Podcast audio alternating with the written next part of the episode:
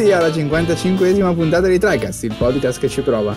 Ne approfitto subito all'inizio puntata per ricordarvi che potete trovare il nostro podcast su SoundCloud, iTunes, Spotify e qualche puntata anche su Spreaker. Dovete iscrivervi alla pagina Facebook TriCast, dovete seguire TriCast su Twitter e su Instagram. Ai più affettuosi di voi, di solito consigliamo invece di entrare nel gruppo Telegram per partecipare a discussioni con noi e altri ascoltatori. E a chi non può più fare a meno di TriCast, ricordo che ogni domenica sera alle 9.30 ci trovate su Twitch a cazzeggiare con qualche gioco, qualcuno lo proviamo, altri li finiamo, insomma vediamo sul momento cosa fare.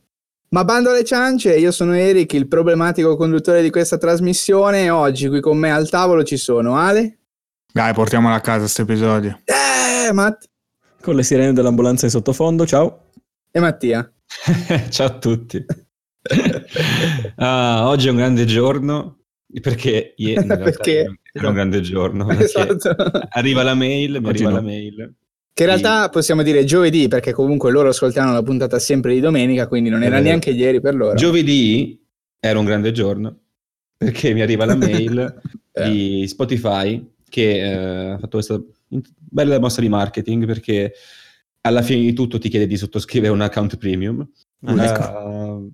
Uh, manda la mail con il wrap, il riassunto del 2019 per artisti, che non ci riguarda, per utenti, quindi anche per, per chi ascolta come me, e per podcasters, perché noi appunto abbiamo il nostro podcast anche su Spotify. E uh-huh. c'è questo piccolo riassunto molto, molto bello in cui dice tanti dati, tra cui il nostro podcast è arrivato in Repubblica Ceca e Perù. Eh, cazzo, ci seguono un botto. Un sacco di italiani. Un sacco di amici peruviani. Abbiamo fan in oltre 11 paesi. Cioè il nostro podcast ha percorso ben, 100, no, ben 11.108 km.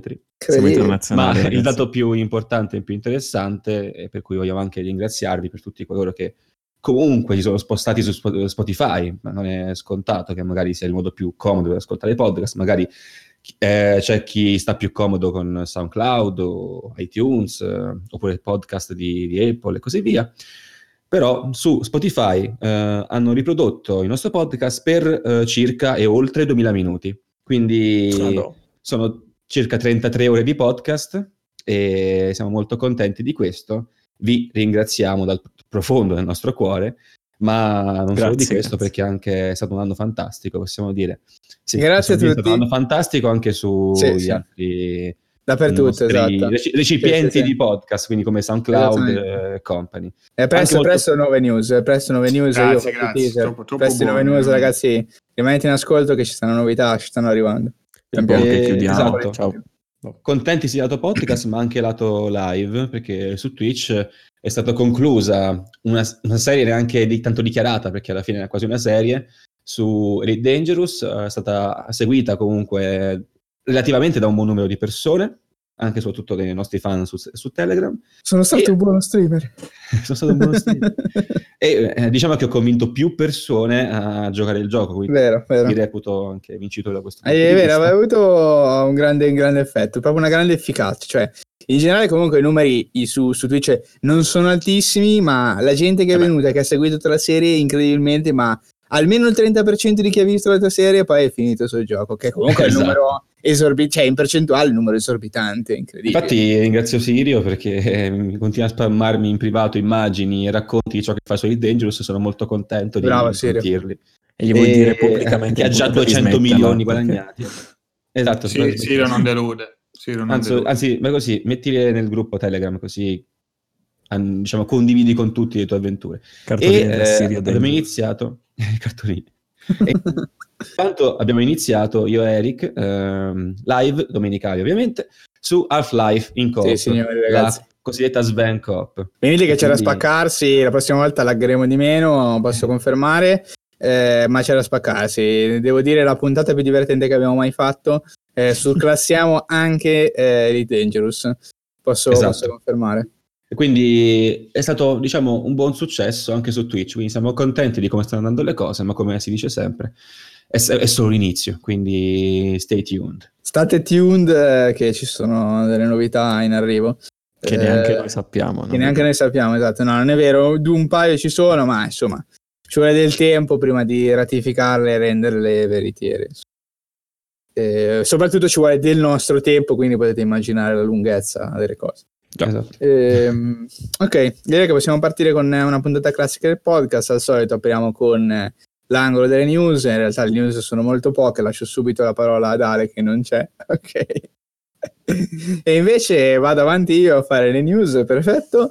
E vabbè, la mia più che una news è un'osservazione, un reportage molto carino del fatto che Phil Spencer abbia mandato un tweet ehm, riferendosi a Xbox Scarlett come la sua console principale. Sostanzialmente ormai si è portato a casa uno dei, si suppone, primi modelli eh, prodotti di Xbox Scarlett e, e è diventata la console principale, quindi suppongo eliminando One X, quindi usandola a tutti gli effetti a 360 gradi eh, di Phil Spencer. ha buttato One X. Ha buttato One X. Cioè, esatto. ha fatto la foto del cestino con dentro One X. Che schifo, ragazzi! con la sua vecchia giacca di jeans. Perché adesso esatto. Eh, no. eh, certo. adesso ce l'ha griffata eh, sì. Scarlett. E no, sì. niente, poi innanzitutto, una cosa più interessante che in realtà mi è venuta in mente adesso, mentre parlavo di Scarlett, eh, spenderò due minuti sui rumor che sono diciamo, nati eh, nell'ultimo paio di mesi. In realtà non sono, alcuni non sono recentissimi. Eh, sempre su Scarlett contro eh, PlayStation 5. Allora, ovviamente sappiamo già che usciranno più o meno allo stesso prezzo e più o meno alla stessa potenza. Questo, diciamo, è dato dal fatto che ormai sappiamo che grosso modo le cose girano così, di generazione in generazione, però c'è sempre un certo margine, margine in cui lavorare eh, a, a, livello del prezzo e a livello di potenza. E il primo, il primo diciamo, vocere di corridoio è che eh, a quanto pare ehm, mentre PlayStation 5 e DevKit sarebbero già in mano eh, da parte degli sviluppatori da un po' di tempo, eh, quelli invece di eh, Xbox Scarlet starebbero arrivando solamente eh, nell'ultimo periodo ed alcuni non sono ancora arrivati eh, adesso, quindi questi dev kit, ehm, che farebbe presupporre o comunque, non so, ci fa pensare in generale che Microsoft sia un attimino uno step eh, più indietro eh, rispetto a PlayStation 5 che eh, come ormai credo Jason Schreier abbia scritto ovunque per rispondere diciamo eh, a questo tipo di, di accuse eh, contro Microsoft non significa niente, cioè semplicemente è un dato di fatto eh, che eh, in preparazione alla prossima generazione Microsoft abbia mandato i dev kit qualche mese dopo di PlayStation 5, cioè di, di Sony. E quindi è un dato di fatto, è successo così che poi sia effettivamente indice di una retratezza eh, vera, problematica, lo vedremo più avanti, però potrebbe sinceramente non, non significare nulla. Eh, però se agganci invece a un secondo filone di rumor eh, che eh, vorrebbe invece vedere protagonista all'interno di Xbox Scarlett una nuova architettura eh, AMD che sarebbe RDNA 2 eh, che appunto viene prodotta da AMD stesso proprio eh, nei, in questi mesi precedenti e, e in questi in cui stiamo registrando che appunto avvalorerebbero scusate avvalorerebbero la tesi che sostanzialmente il delay dei dev kit eh, di Scarlett siano appunto dovuti al fatto che il processo produttivo su cui è basato l'hardware di Scarlett in realtà sia più recente e di conseguenza abbiano dovuto aspettare ovviamente che AMD stessa producesse eh, le componenti per poi costruire Xbox Scarlett e i dev kit e poi mandarli ah, okay. Eh, okay. Vari, ai, vari, ai, vari, sviluppatori. Non era un eh, ritardo tutto in casa insomma. Esatto, ovviamente cioè, sono i rumor sui rumor, ci sono in realtà delle immagini che da diverse fonti sulle specs di, di Scarlett che sembrerebbero tutte quante confermare questa cosa, quindi sembra diciamo aver raggiunto un certo livello di, di verità, eh, però appunto c'è questo. Cosa voglia dire poi in termini di potenza, in termini di prezzo, lo sapremo solamente quando probabilmente ci sveleranno tutto. Eh, solo questo, però è carino come cosa perché vedremo insomma. Però domanda, ma eh, sbaglio è la prima volta che un, um, una, una, persona di, di, di, di, Sony, di Microsoft, Nintendo dichiara comunque di avere già la nuova console uh, un anno prima praticamente dell'uscita, se non, se non, non lo so. Più, non, cioè, abbastanza strano, cioè, l'ho trovato abbastanza strano. No, ragazzi, ho, mi è arrivata Scarlett, sono in casa, ci gioco. Beh, cioè, boh, non so. Ho trovato un po' strano come cosa. Sì, sicuramente è un messaggio atipico, però nel senso. Bah, sì, bah, bisognerebbe bah. controllare, però non ricordo ecco, dichiarazioni simili, così non so voi. Eh. La domanda sì, era sì, questa, sì. più che... Vabbè, sicuramente non abbiamo una dichiarazione simile lato PlayStation 5, eppure io penso che le prime PlayStation 5 siano già state prodotte. eh, penso che sia già in giro come, come prezzo. Cioè, dov- dovrebbe essere il periodo, non abbiamo la solita sfera di cristallo, quindi andiamo per supposizioni ragionevoli. Sì, sì, Comunque sì. dovrebbe essere quel periodo in cui iniziano la produzione, se non hanno già iniziato. Eh, di conseguenza i primi pezzi anche di PlayStation 5 dovrebbero essere pronti e fosse uscito un tweet di un eh, Yoshida del momento a dire gioco con PlayStation 5, è chiaro che ehm, Alle 5 diciamo, del avrebbe mattino. fatto esatto, alle 5 del mattino perché lui gioca alle 5 del mattino avrebbe fatto abbastanza clamore esattamente come Phil Spencer per chiudere l'argomento e poi passare la palla alla prossima news comunque secondo me ehm, Phil Spencer con questo messaggio che comunque rimane atipico ma cioè vuole dare un messaggio forte secondo me a livello proprio di, di marketing cioè lui cosa succede che eh, gli viene prodotta Xbox Scarlett e lui cosa può fare oggi a un anno dall'uscita prenderla portarla a casa e farla diventare console principale eh, cosa vuol dire questo? Che siamo in un momento, diciamo, eh, storico, tra virgolette, in cui i giochi per Scarlett non ne sono ancora usciti, cioè non esistono proprio. Eh, però lui comunque la utilizza come console principale. Di conseguenza... Non gioca un tutti- cazzo. no, esatto. Non è che non gioca un cazzo. Di conseguenza tutto quello che lui faceva prima con, la- con One X, adesso lo sta facendo con Scarlett. Ah. Eh, magari anche meglio, questo ovviamente non lo sappiamo, ma eh, sicuramente tutte le funzioni che aveva prima adesso le ha mantenute. Quindi secondo me c'è questo, c'è questo messaggio implicito che vuole mandare, eh, o comunque che vogliono mandare come a livello, a livello di marketing, perché cioè in realtà non è, non è affatto scontato che tu possa fare così, cioè, anzi le scorse generazioni ci hanno insegnato che non è così. No, già. Eh, di conseguenza, insomma, un messaggio un po', secondo me, anche tra virgolette, un po' potente, mettiamolo così, sulle capacità e sull'apertura della console. Eh, a meno che non si rivela poi essere una buffonata del tipo sì, la utilizzo per eh, andare su YouTube e mettere la musica, Eh, però potrebbe essere così.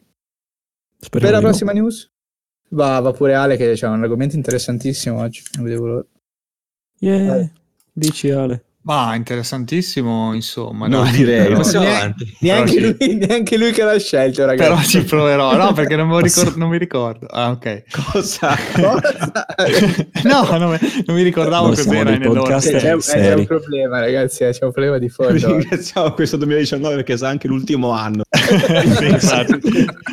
allora, no, eh, mi interessava molto sapere la vostra sul caso, piccolo caso, Rocket League e loot box, perché a quanto pare il team eh, ha rimosso le loot box per inserire il- l'acquisto, diciamo, trasparente del- dell'oggetto, della skin. del- Sì. Non gioco a Rocket League, in realtà non giochiamo tutti, a eh, tutti noi non giochiamo a Rocket League, però comunque, vabbè, eh, abbiamo- vabbè, sì, è vero, tu ci hai giocato, ma anche comunque Io avevo ho provato, giocato comunque, anche, ma sono ruotine, alettoni, eh, serigrafie, lì, skin della macchina, insomma. E quindi vi chiedo a voi, mh, questa scelta, diciamo, al di là poi de- di andare nel dettaglio su ciò che è successo eh, precisamente nel gioco, eh, però voi ecco preferite più il, il brivido del- della loot box, comunque apri il loot eh, che non sai cosa trovi dentro, eh, così, oppure, mh, oppure acquistare se l'avete mai fatto, se comunque vorreste farlo in futuro, acquistare un oggetto, paghi tot, ti prendi tot, come succede comunque in, eh, in Fortnite, eh, in, eh, in Path of Exile anche effettivamente succede così, cioè ti, compri, ti compri la skin, le- l'oggettino, le- eh, della, della skill che modifica, cioè comunque e, e i vari giochi che lo fanno, insomma. Cosa, cosa preferite? Ehm, Eh, io assolutamente comprare sul pezzo, anche perché spesso e volentieri comunque, loot- non sempre, ma loot boxes, no, in realtà sempre due, due cose, scusatemi. Uno, loot boxes è o su un gioco free, in cui tendenzialmente non sono molto spinto a spendere soldi, per robe poi già- cosmetiche. per robe cosme- cioè diciamo già non, non mi prende tanto. E le- la seconda opportunità è che addirittura sia un gioco a pagamento, per cui io poi posso spendere altri soldi, e questo già per me non accade di base, cioè non, eh, mi scoccio, mi scoccio a pagare il gioco e poi dover pagare ancora dopo. Eh, questo non perché sia un male di per sé come non ne faccio una crociata, è semplicemente una cosa che a me piace poco fare. Cioè mi piace spendere una volta, ho preso il gioco, eh, me lo spolpo così com'è. Eh, questo è il mio punto di vista. Ma sì, credo che sia il ragionamento un po' comune, ah, tra di noi immagino, perché Sì, sì, sì. cioè, mh, anche io la penserei così. In generale nemmeno io non è che ho mai comprato loot box né niente, però dovessi scegliere una cosa, se magari voglio un oggetto specifico, non sto a spendere 5.000 euro per vedere se mi capita per caso. So che magari costerà un pochetto di più e capisco anche l'indignazione dei vari eh, dei giocatori, però no. Beh, però al di là dei soldi in sé, cioè anche nell'ottica del gioco, gioco tanto, quindi sia nell'ottica del free to Sì. play sia nell'ottica del gioco a pagamento che comunque ha un sistema che ormai più o meno molti giochi eh, a, a servizio ce l'hanno. Sì. Quindi i giochi guadagni la moneta, la valuta a pagamento, diciamo perché tu- quasi tutti i giochi ti permettono Sì, di, sì, sì, di premium. guadagnarla e quindi comunque la preferireste in ogni sia che sia pagata con i soldi vo- di tasca vostra sia guadagnata spenderla comunque in un oggetto con la certezza che è quello che insomma Sì, volete ma- anche se è uno solo invece che magari avere Esatto. più quantità in come sembra il caso di Rocket League quindi prima i giocatori potevano aprire molte più casse e trovare quindi magari potevano avere anche fortuna e trovare più, più oggetti rari e utili invece adesso eh, potranno spendere la stessa cifra a quanto ho capito per prendere un solo oggetto che però è quello che vogliono cioè, Ma tu stai parlando della valuta, della valuta premium, non Sì, della valuta premium, sì, sì, Ok. sì, esatto. No, no, rimango... Ok, alla fine è Eh, anche una allora, valuta che ti puoi realtà- comprare, oltre a guadagnare molto lentamente. apprezzo il meccanismo perché di fatto anche quando mi avvicino a vari giochi mobile che nelle prime due settimane ti tirano dietro eh, i vari soldini per fare le cose, effettivamente non posso nascondere che c'è dietro no, un sistema di reward che, che mi ingaggia. Eh, mi ingaggia però nel momento in cui eh, posso in maniera continuativa eh, a fare questa azione di aprire loot boxes. Io ho speso non si sa quante ore su Puzzle and Dragons proprio perché l'impostazione del gioco ti permetteva di farlo in maniera continuativa eh, senza spendere soldi. Mhm. Eh, chiaro, se Eh, spendevi sì. soldi ne potevi aprire di più, questo palese. Eh, però il gioco di per sé ti dava una certa routine in cui dicevi ok io ho le mie piccole gemme me le sono guadagnate facendo questo questo e quest'altro perché i modi per guadagnarle sono ciclici non sono troppo ripetitivi nell'economia del gioco di conseguenza lo faccio e ne rimango anche collegato. Quando arriva il momento in maniera lo dico in maniera molto nordica e venale quando arriva il momento in cui devo tirare fuori i soldi e non so quanti ne devo tirare fuori eh, per quanto tempo Mm, mi sento molto meno ingaggiato dal sistema di gioco perché a me non piace spendere soldi senza sapere per cosa sto, sto Il spendendo. meccanismo della slot machine Però c'è da dire, secondo me, che in questo caso comunque parliamo, correggetemi se sbaglio, di roba puramente estetica, cioè Rocket League sì, non c'è sì. niente che ti dà il boost No, alla no, macchinina, infatti. no? Mm. Sì, Quindi comunque ragione, eh, allora. forse i giocatori magari effettivamente si divertivano di più, anche perché poi c'è un altro fattore che tra l'altro saluto Stefano Pizzi del gruppo Telegram, ha detto che a quanto pare su Steam si era creato il mercato delle- dei box, Sì, comunque c'era sì, un sì, po' sì. un mercato interno, no? che succede anche in altri giochi. Alla Eh, Counter Strike. Counter Strike, Quindi- esatto. Eh, esatto, esatto, dove ci sono tal- tanti soldi dietro, tanti siti dietro, ma così come anche su FIFA e su altri mille giochi, cioè veramente c'è un giro di soldi pazzesco. Quindi ho paura che ecco, queste lamentele siano dovute poi al fatto che molta gente si è ritrovata che ah, adesso sto mercato, sti, sti grandi soldi Sì. che faccio, Chiude, no, non ce l'ho più perché di fatto è rotto, cioè, non- nel senso non esiste più il mercato praticamente, perché Esatto. giustamente Sì, se uno acquista quello che questo. vuole, cioè come se in FIFA mi mettessero Cristiano Ronaldo che te lo compri a, che ne so, a 100 euro e c'è Cristiano Ronaldo fisso, e Sì. beh, romperebbe il mercato, no? Giustamente. Eh, però devo dire che sull'aspetto estetico, magari al di là di, appunto di questo, ci può, ci può anche stare il, il divertimento, tra virgolette, di vedere cosa trovi e magari usare una cosa che di base non useresti. Cioè, tipo, a me darebbe molto meno incentivo, per esempio, pensando a, che ne so, un Diablo, no? Magari non Diablo 4, ma un Diablo Immortal, per dire, rimanendo su mobile, anche se l'esempio base da cui siamo partiti è Rocket League, che è comunque un gioco a pagamento di fatto. Però rimanendo sul mobile, cioè eh, avere, che ne so, il negozio con la valuta premium e con le armi singole che ti compri, quindi ti crei la build comprandoti effettivamente volendo tutto. Cioè, mi annoierebbe, non ci- praticamente non ci giocherei. Cioè, anche solo, anche solo sapere di avere la possibilità, perché parte del divertimento si andrebbe s- per Certo. me a, a rompersi. Quindi è un discorso un po' complesso. Ecco, adesso appunto, caso, l'idea non era tanto del, di discutere di Rocket League, ma proprio del- della domanda che vi ho fatto, quindi cosa preferite voi in generale, cioè se vi piace più Sì, sì, sì. eh, Comunque Alessio... la sì, sorpresa o, o l'avere quello che volete pagando, punto. che comunque Come detto, però la sorpresa è molto più gratificante proprio per un meccanismo psicologico. Per Esatto, questo esatto, infatti questo che- loot boxes, tu ti aspetti Sì, sì. sempre più di quello che potresti avere. È per quello che Poi funzionano. C'è quella sempre la solita scarica di adrenalina o di dopamina Sì, che Infatti. arriva quando apri la cassa e quindi la sorpresa mista al nuovo, mista alla possibilità che ti aspetti ti esca qualcosa è sempre molto meglio che andare in negozio come fai per mille altre cose al mondo e scegliere ciò che vuoi da subito e comprarlo. A livello psicologico quindi è sicuramente meglio la, la loot box. Poi Quindi ci sta che, poss- poss- che possano esserci casi in cui la gente si lamenta se gliele togli. Ma sì, no? ma perché la loot Sì. box, voglio dire, di Eh. per sé non Ah, è il sicuro. male, nel senso siamo No, no, infatti, infatti. discorso, cioè è come la inserisci nel gioco sì, sì, crea esatto, poi esatto. il problema, non tanto la meccanica. Ma perché se vogliamo c'è, c'è un botto di giochi, abbiamo speso un'infinità di ore su Diablo 3 o comunque in generale su quel tipo di RPG, cioè quella roba lì è loot box di questa manetta perché rifai la stessa azione proprio all'infinito sperando di trovare eh, l'oggetto che ti serve. Alla fine quello il meccanismo non è tanto diverso, ti fai il varco, arrivi alla fine, ti fai il boss finale del varco, quando muore il boss finale, la bellezza qual è? È che ti escono fuori oggetti a caso eh, Sì, sì, e sì. tu no, ovviamente sei un attimo diciamo in tensione perché vorresti trovare gli oggetti che ti mancano o comunque oggetti migliori. Chiaro. il portafoglio non si alleggerisce, però, per fortuna.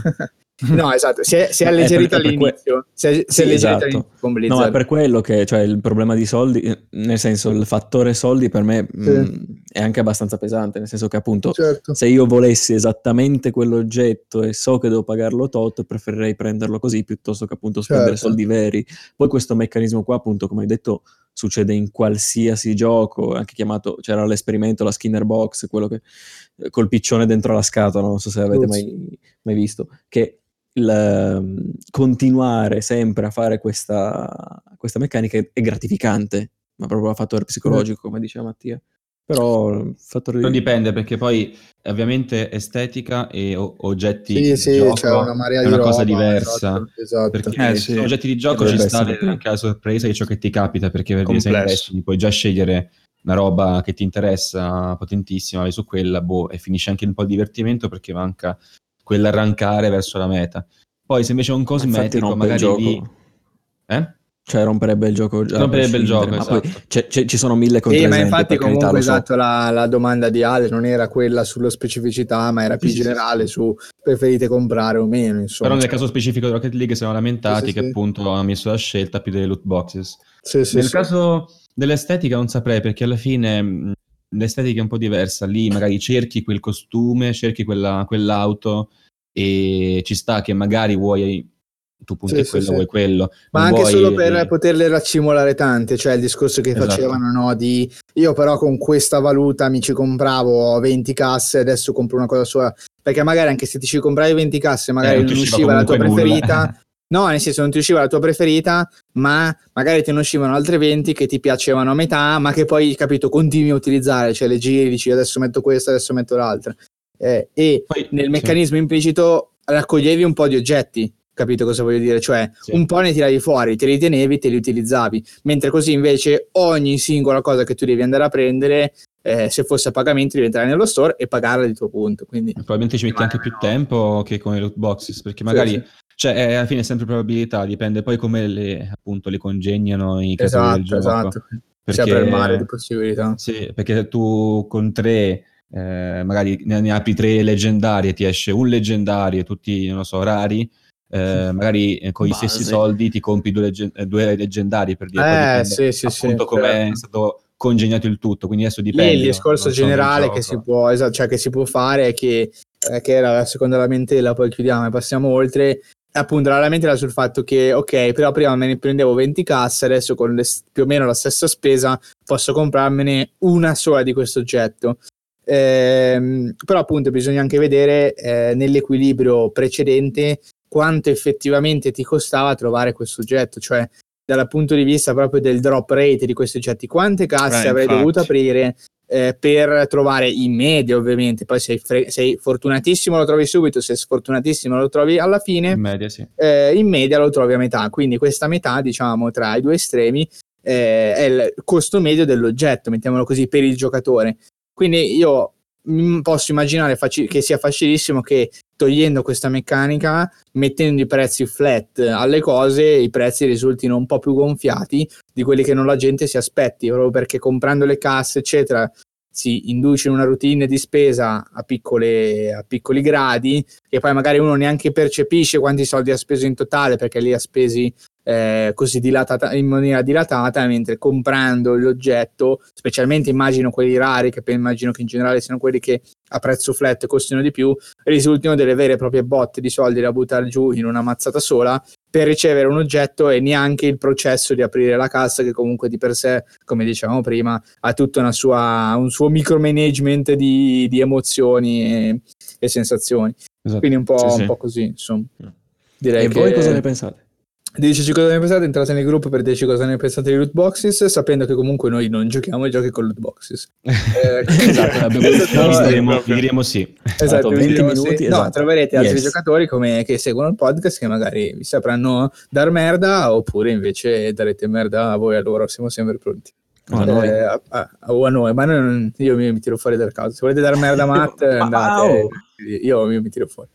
Eh, va bene, dai. Allora, adesso incredibilmente entriamo nel vivo della puntata con gli argomenti di oggi, dopo un po' di chiacchiericcio. E non ci potete chiedere, ma oggi abbiamo deciso che di far partire subito Matt, così finalmente, dopo altri quattro mesi che non esponeva neanche un argomento, eh, può farlo oggi. Più o meno, diciamo, ha un'ora davanti a sé e dovrebbe riuscire a finire eh, il suo argomento. Vada, Matt. Oggi cosa ci porti? Scatenati. Oggi, oggi cosa ci porti, Matt? Vai. Ah, ma toccava a me? Esatto. sì, sì, sì. Ehm, niente, intanto che Mattia se ne va, da quanto ha detto. Ok, oggi è veramente un disastro. Eh, esatto, esatto. Prima c'è Ale che non fa le news, esatto, poi gente esatto. Adesso me ne vado anche io a metà puntata. Ciao ragazzi. No. Vi porto oggi Bloodstained Ritual of the Night. Attenzione. Ah, però. però. So. Eh allora, qua abbiamo la mano di un certo Koji Igarashi, anche detto Iga, che ha prodotto la maggior parte della serie Castlevania. E lui è andato via da Konami nel 2014, come qualcun altro. Forse. E ha usato il Kickstarter per rimettere su una, una sua compagnia, o meglio, realizzare questo con l'aiuto di una compagnia, perché non è esattamente la sua. Lui ha messo, diciamo, la mano produttiva, la scrittura, eccetera, eccetera.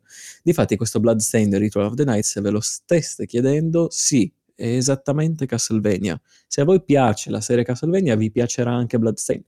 È, è quello. È esattamente suo.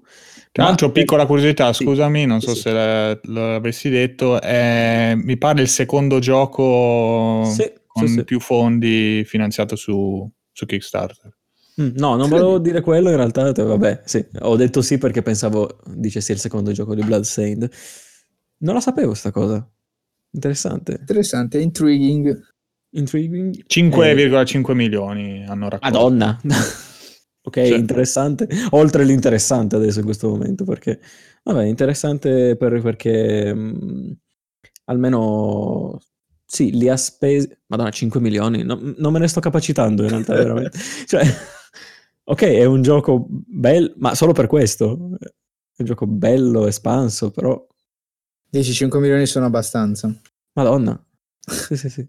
Poi vabbè, non so i costi produttivi effettivamente, ma Vabbè, so, sono sorpreso, niente, dopo questo stutter per, esatto. per Kickstarter, eh, torniamo all'argomento. Per chi non conoscesse la serie Castlevania, e sono sistematicamente dei platform.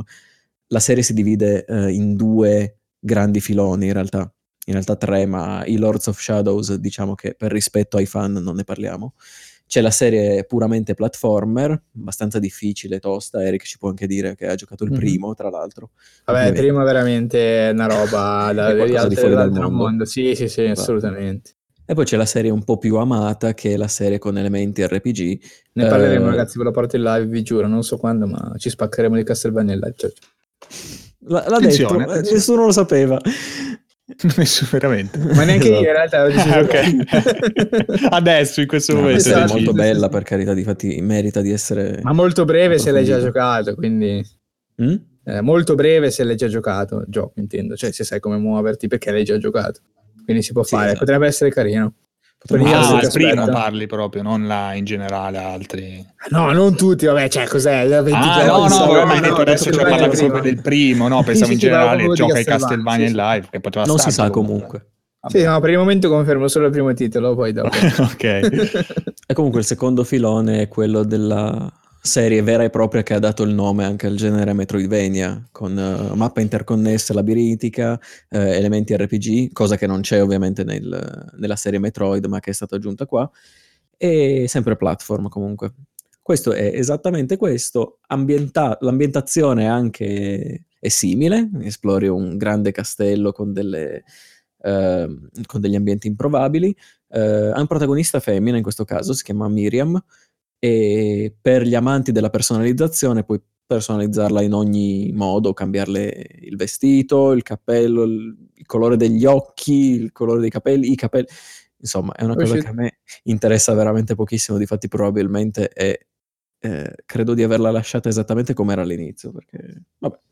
Però, sono però sei veramente senza, senza cuore, cioè è un minimo di personalizzazione, cioè uno la fa. Ma perché Eh, lei magari- non è, cioè non è il mio personaggio, è- ha un nome, quindi non, perché devo... Bravo, bravo, purista, Bravo, così. purista. Molto purista. E in realtà magari mi sto automaticamente tradendo con altri giochi che- in cui l'ho fatto, ma non è importante perché nessuno lo sa. Comunque è uscito quest'anno, il 18 giugno 2019, tutte le console, è anche uscito il 25 giugno su Switch con parecchi problemi tecnici da quanto ho Eh, sentito. eh, eh. Dovrebbero essere stati fissati da quanto ho sentito, ma avevo chiesto a Sirio che mi ha detto che c'era una patch, ma non ho indagato oltre, quindi se doveste prenderlo magari evitate la versione Switch per adesso. Le altre sono parecchio ben ottimizzate. L'ho giocato su PC, tra l'altro su Game Pass, che non è stato nemmeno un paio, un paio di mesi fa al massimo. Lo trovate su Game Pass comunque. Ancora? raccomando. Si trova ancora? Ma ah, mi pare di sì. Sì, tra l'altro i giochi comunque tolti sono pochi e sono quasi sempre notificati con maggiore chiarezza. Io non ho, per dire che non ho visto Bloodstain uscire eh, dal Game Pass. Dovrebbe Eh, esserci ancora comunque, se non... Sì, Guarda, sì, no, no, chiedevo perché subito. mi interessava. sì, Ecco, sì, sì, diretta. subito. Giocatelo lì, Sono e vi dico sicuro. giocatelo perché beh, se amate la serie, se avete voglia di provare, questo è molto molto bello. Sì, c'è Eh, assolutamente. Sia ok. su console che su PC è rimasto. Ottimo, vedi. Allora potete giocarlo ovunque. E niente, è appunto un bel gioco e vi, vi dirò un pochetto perché. Eh, anzitutto ha il doppiaggio sia in inglese che in giapponese. Ale esulta, lo sento già. Eh, eh, Così, così si fa. Niente, è l'esultazione più povera Sì, che abbia mai Esatto. sentito. Così- Eh, no, beh, devo sentirlo fa. perché se fa cagare, ma. Effettivamente. E io ovviamente l'ho Ma giocato parlano in, tanto? eh, Perché non, non sapevo neanche che fosse doppiato, penso. È story driven, quindi ci sono dei dialoghi, sì, parlano non spessissimo, ma abbastanza spesso. Posso farvi un'altra confessione, che io non vi parlerò della storia. Ok. Ah, vabbè, Perché- ci sta alla fine. Cioè. Eh no, perché non l'ho seguita così tanto. Eh. Ma perché non è senza interessante? leggere la storia. No, O non- perché cioè, non, no, proprio di base probabilmente, voglio interessa- giocare. eh, probabilmente interessante e i log lo dimostrano anche che è abbastanza approfondita con descrizioni dei nemici, di eh, tutti i capitoli, tutti i personaggi per filo e per segno, ci sono tante tante descrizioni, quindi a chi piace per carità, ma a me proprio non interessava come...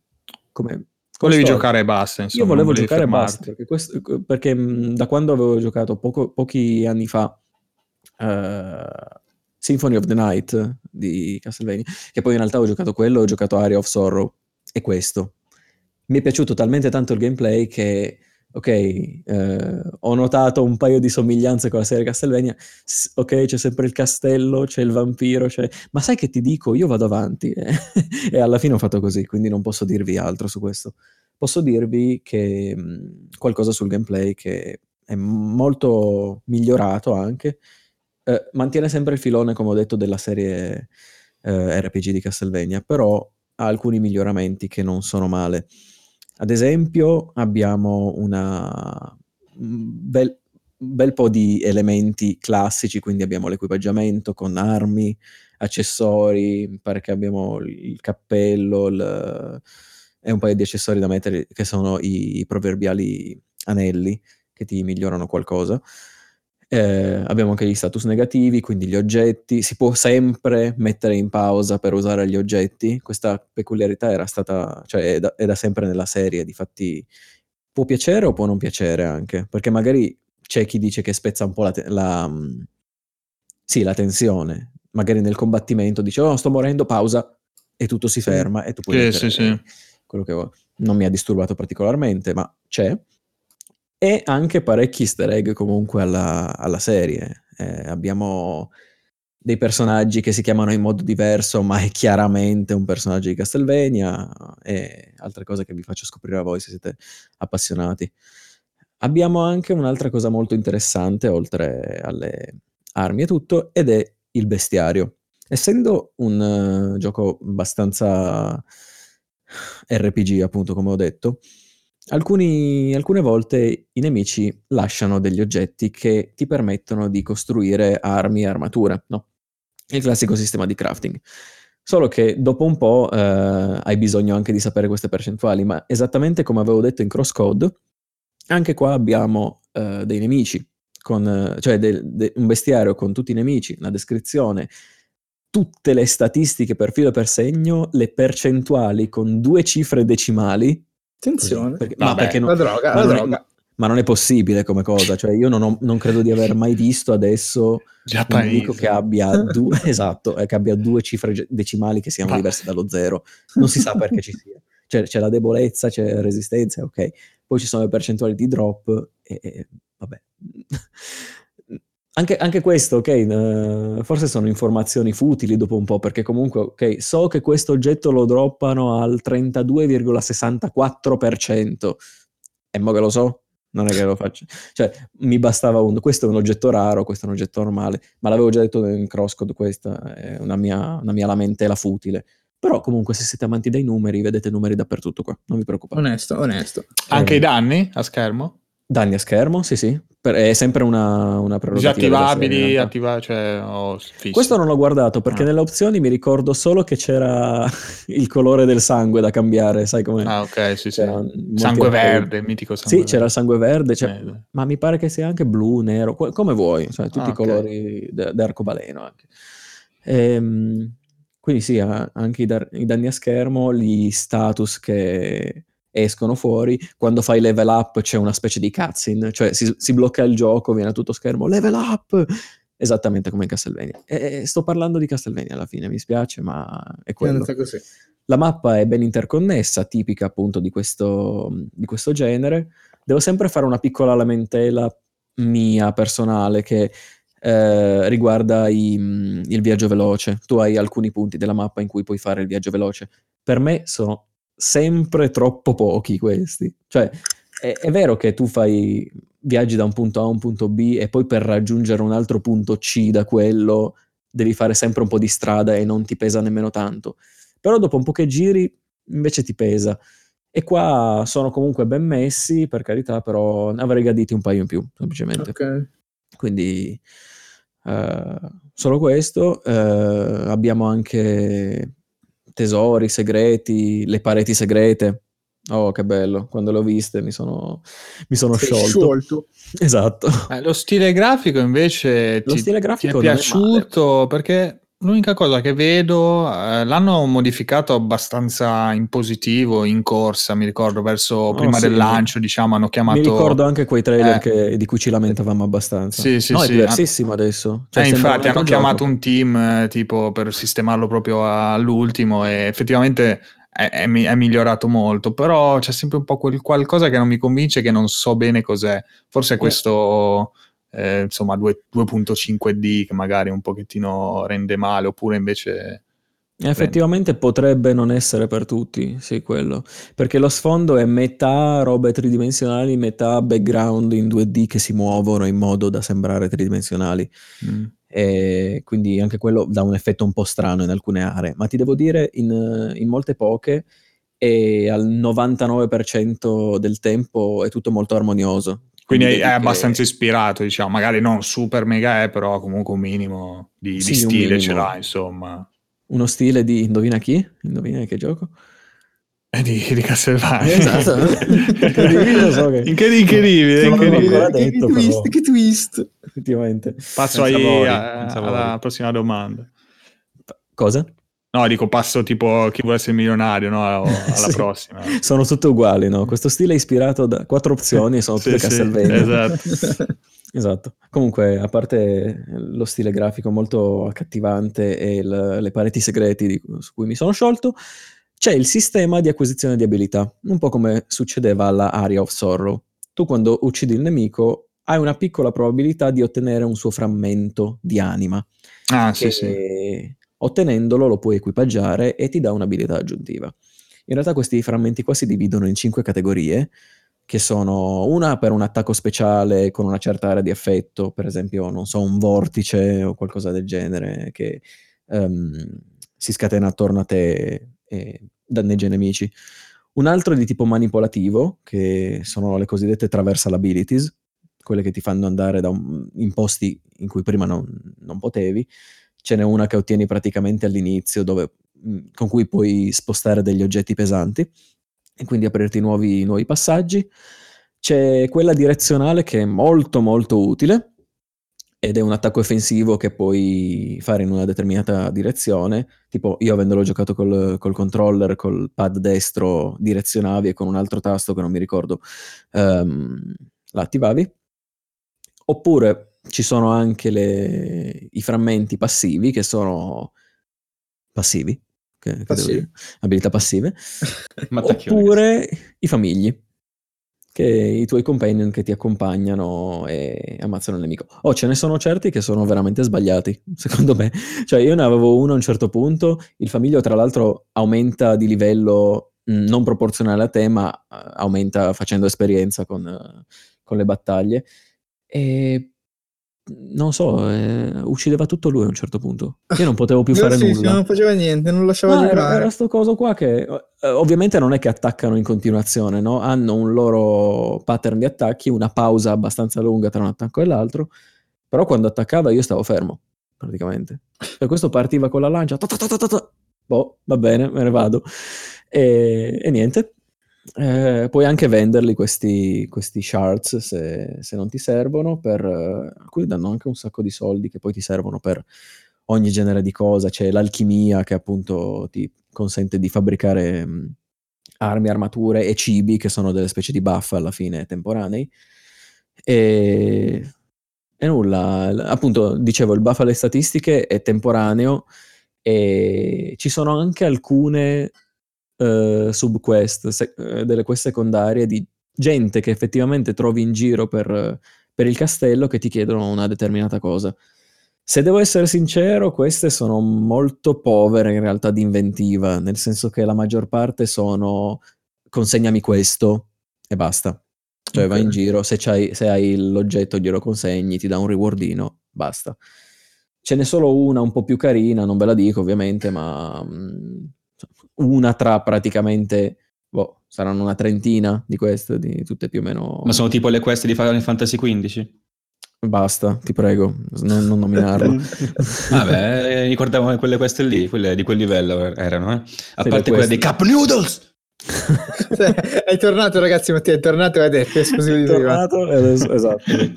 Un giorno parleremo anche di questo, lo prometto. Però... Esatto, madonna. E... e niente, in realtà non ho, non ho molto altro da dire su questo titolo. Più che altro mi è piaciuto particolarmente e scorre molto, molto Beh, dacci, tranquillamente. da- dacci una valutazione complessiva, insomma, abbiamo parlato un un, voto? po'. No, No, un voto, un giudizio alla fine, perché giustamente hai sviscerato un attimino eh, le varie componenti. eh, Sappiamo un po' che la storia non ti, è- non ti ha preso tanto rispetto appunto ad andare avanti e giocare il gioco. No, infatti, Poi, eh, infatti la storia è l'unica cosa di cui non dovete tenere conto di questa parlata, perché magari eh, qualcuno che lo giocherà più avanti dirà ma Sì. è bellissima la storia, perché non l'ha fatta? E io mi sentirò in colpa Ti per non spacco, ti spacco. fatta. No, vado, vado a prendere il podcast e spacco. Tutte le Beh, comunque ci avevi meccaniche detto sono che l'avevi finito al 100%, no? Al 99,6%. Ah, qua è decimale. Mattacchione, che- non te la si fa, eh, Matt. Esatto, eh vabbè, ma perché no- è non, forte. non approssimo io. È pat- No, perché c'è anche la, c'è- piaciuto c'è la- la percentuale di parecchio, completamento insomma. totale, la percentuale di completamento della mappa, degli eventi che si triggerano solamente se hai una certa percentuale dei segreti, insomma, tanta roba anche lì. Eh, che- eh, infatti ne hai fatta, l'hai fatta quasi tutta praticamente. L'ho fatta- C'è l'ho anche fatta tutta la- parecchio, sì, sì, la sì. raccolta di, di abilità dai nemici, eh? cioè Esatto. ti sei messo abbastanza... Una parola di mh, avvertimento per chi non ha proprio mai preso in, in mano questa, questa serie è il fatto che il combattimento all'inizio può sembrare particolarmente sbagliato, un po' aleatorio nei movimenti, perché è comunque un, è un combattimento che cambia a seconda dell'arma che hai equipaggiata. Quindi, se hai uno spadone gigantesco, certo che l'animazione ti deve durare un pochetto per far sì che la nostra protagonista riesca effettivamente a spostare l'arma, a spostare la lama sul nemico. E lì può sembrare un po' brutto, rotto, perché comunque i nemici hanno la loro velocità invece, quindi se non calibrate bene l'attacco è possibile che veniate immediatamente colpiti e non riusciate mai a fare niente. Però consigli per uno che non ha mai giocato a un Castlevania di partire anche da questo, visto che comunque è più moderno, è sul Game Pass, eh, è comunque un gioco appunto recente, quindi lo giochi senza dover emulare robe varie, Mm. oppure dici vabbè però prima magari gio- provatevi, giocatevi Symphony of the Night, per esempio, Beh, direi sì quello. Eh, non Visto so, che- dipende da quanto uno ha interesse per la serie, come in tutti i giochi. Perché adesso qua eh, in Bloodstained eh, Ritual of the Night abbiamo di fronte, credo, il migliore a livello sistematico, no? Di gameplay. Quindi se uno fosse invece magari interessato a recuperarsi i titoli più vecchi, sì, direi magari inizia da quelli. Eh, quando, E scusami, con- quando muori cosa succede? Torni al save Game precedente? over. Game over totale, quindi come il vecchio, quindi non cambia neanche Sì. niente da questo punto di vista, diciamo. Sì, questo di fatti è particolarmente Fastidioso, direi. No, oggi. vabbè, io ero abituato in realtà. Eh no, quindi- ok, sì, però dico, Però beh, io lo trovo abituato, salvate fastidioso. spesso. Le save room, a differenza di quelle di trasporto, ci sono parecchie volte.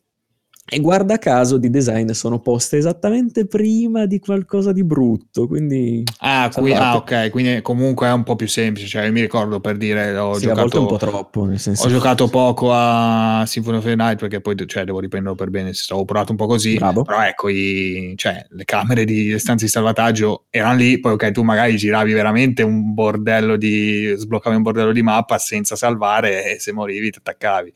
Esatto. Qua Ma anche invece in Symphony of the Night non hai- questo. Come? No, dico qua in Bloodstain non succede questo, mi stai dicendo, cioè comunque i save sono più frequenti, ok che fai game over, però sono molto più frequenti. Sì, sì, sì, il- Mm. diciamo che in- da quel punto di vista è parecchio aiutato. Quindi come Ma primo approccio magari Symphony- potrebbe... tu hai le stanze dei boss che hanno un muro davanti, la maggior parte. Quindi ti ricordi, cioè sai che il boss è lì e quindi devi andare prima a C'è la nebbia, c'è la C'è nebbia. la nebbia. Non c'è la nebbia. Niente, vabbè, dici ogni, vedi ogni volta un portellone di quelli lì rossi. sì, sì. Dici, ok, Ma qua chissà cosa non, ci sarà non dietro. devo andarci, vado nell'altra stanza e ti trovi questo divano molto lussuoso e comodo. Ah, capito, capito. Vabbè, vabbè. Beh, ci sta comunque. Anche io, sinceramente, non è che disprezzo avere il save abbastanza vicino, diciamo, al boss o comunque No, frequente. Perché, Sì, insomma, alcune volte è perdere- tanto chiamato, nel senso, Eh, ok, sì, sì. chissà cosa ci sarà nella prossima stanza. Le poche volte in cui non, non c'è un- un- uno di quei portelloni prima citati che ti dice che c'è il boss. E giocatelo, mm, mi farete sapere poi cosa, cosa ne pensate. Non è nemmeno troppo lungo in realtà, cioè se volete fare il filone narrativo principale lo finite anche abbastanza presto. Eh, Quanto ci hai messo tu? Ci ho messo 15 ore, possibile. Ah, 15 ore e 100%, cioè quindi comunque... Quasi 100%, sì. Sì, sì, beh. quasi. Ci, No, ci- no, ci no, tiene, no, ci no, tiene no, 04 ragazzi, che eh. manca. Ma perché dovrei dirvi una cosa e non posso dirla, capito? Ah, Eh, ah. Eh, sono bravo. Eh, vabbè, abbiamo già capito, dai. Spoilerone. Esatto, niente, vabbè. Sì, sì, sì. Giocatelo, eh, mettetevi a cercare tanti segreti, non utilizzate il trucco dell'infinite jump, che dai ragazzi, c'è anche qua, vi prego, no- non, non rompete il gioco prima del tempo. Non Altrimenti non ti sblocca lo 0,4% che ti rimane. Esatto, per- esatto. Eh, Devo cercare. eh, Va bene, va bene, chiudiamo qui l'argomento di Barsei. e credi adesso parlerà un'altra persona che non parla mai. eh, Ah, vero. in generale, proprio, cioè che proprio lui non parla, eh, si muta, se ne va, se ne fotte del podcast, eccetera. Quindi, ovviamente, Mattia Sono un po' ribellino in questi giorni. È ribellino, esatto. e, ovviamente Mattia De Guardi che eh, ci parla di cos'altro potrebbe parlare Mattia De Guardi se non di Halo. Cioè, quale potrebbe essere l'argomento portato da Mattia? Eh, se io parlo sempre di Dark Souls, eh, così potete azzerare il contagio. Ecco. Eh, lui ci parla di Halo. Halo Reach. Esatto, perché qualche giorno fa è stato rilasciato finalmente il primo gioco che compone la Master Chief Collection su PC. Tutti E entro cioè- il 2019? Mamma mia, che schifo. Ehm, che è Halo Reach. Allora, la Più, storia è abbastanza curiosa perché... Allora, io dico, ah sì, che fico, faccio il Game Pass a un euro, quello per PC, per tre mesi, e scarico Halo Reach. Faccio il grossissimo errore di scriverlo anche nel gruppo Telegram, quello del, del podcast, quello che abbiamo fan. Visto che Eric non si fa mai i cazzi suoi, a un certo punto arriva, eh, eh, scaricati l'app di Xbox, che Cioè, cosa fare in Microsoft Store, è così poco comodo. E dico, ok, dico, ok, facciamo così. Allora vado su il Microsoft Store, scarico l'app Xbox beta, scritto grosso come una casa, ci saranno problemi praticamente. E- diciamo, e allora io, eh, stava Xbox. ancora Sì, aspetta, Ah, lui però nel mentre di tutto questo, lui non ha mai chiuso l'installazione nel Microsoft Store. Esatto, esatto, sta ancora il download eh, in corso. E io dico, vabbè, eh, aprendo l'app Xbox, il download parte anche lì, dico, ok, allora non c'è problema, chi se ne frega. E, e- e finisce di scaricare. Allora ok, finalmente posso giocare l'Oric che si è fatta mezzanotte. Dopo una giornata di merda, accendo, accendo il gioco. Cioè, clicco sul pulsante riproduci, grandissima traduzione dell'app Xbox. Grande come Eh, beta, riproduci e non si avvia il gioco. Oh! Perché tanto a me succedono sempre queste cose. Quindi, cioè, ero incazzato, ma ero anche così tanto rassegnato che non, non- non mi incazzo nemmeno. Cioè, Stavo già Cioè, prendendo il vabbè, treno ok. per Milano per andare Esatto. a Picchiereri. io dico, qui c'è Un il uomo zampino- distrutto, Qui c'è lo veramente. zampino di Eric. Eh, Allora vado su, esatto. vado su. Start e c'è ovviamente anche lì uh, Master Chief Collection. Curioso perché c'è l'avvio senza anti-cheat e con anti-cheat, perché uh, Master Chief Collection usa questo sistema anti-cheat chiamato Easy. Comunque, vabbè, provo a avviare il gioco e da lì si avvia. Allora dico, oh, finalmente, però ovviamente l'imprevista è dietro l'angolo con Mattia. e infatti arrivo al menu, inizia eh, della canzone tipica del soundtrack di Halo, L'hai fatta e benissimo. premo enter, boh, sì, sì. freeze, freeze nel menu Ecco. il menu si frizza. Anche lì la- l'assegnazione ormai è superiore all'odio e alla rabbia, quindi non emetto neanche un suono, cioè mi, mi limito a guardare con faccia sconsolata lo schermo, mentre la Scream musica inside. prosegue, ma è tutto bloccato. Faccio gestione attività, ca- cancella tutto quello che posso cancellare, provo più volte. Cancella avviare il PC gioco. Cancello, Sì, cancello la mia sì, stessa vita. Eh, cancello il PC, eh, cancello il PC. Vabbè, eh, cerco più volte di avviare il gioco, ma niente. E dico, vabbè, se io ragazzi, fare, ho ho fatto anche poi la live eh, il giorno dopo il day one, volevo anche cancellarla perché ormai dicevo che devo fare. Faccio ultimissima prova, dico, eh, Eric, vedi che comunque scaricare la sua tappa di merda il gioco, mi si è bloccato tutto, non funziona più niente. Eh, non è possibile che sia colpa dell'app, provo a riscaricare il gioco. E vabbè, quindi passo un'altra vita a riscaricare questi 21 benedetti gigabyte di Master Chief Collection, che comunque include solo Halo Reach, e riavvio il gioco da capo. Eh, Da un po' di contesto a questa grande recensione di Halo Reach di, di, di un'ora di giocato. Ma ve lo dico io il perché, perché una volta che ha visto me che è successa praticamente l'identica cosa con Blair Witch, non contento, ha voluto farlo anche lui praticamente, così da Esatto. ri- ripetere l'esperienza e dire ah ma era proprio questo che ha provato Matt, grazie. Esatto. E, e nulla, eh, riscarico, riavvio il gioco, boh, si blocca un'altra volta. Quando l'ho riavviato, specifico alle sei e mezza di mattina. No, forse anche prima, perché ho lasciato il PC. Devo raccontarlo nel podcast che è troppo, cioè questa cosa è troppo divertente, cioè, divertente, troppo tragica. Allora lascio scaricare, però ovviamente devo uscire di casa quella sera e non voglio lasciare il PC acceso perché voglio tornare e trovare la casa in fiamme per la fortuna che mi trovo io.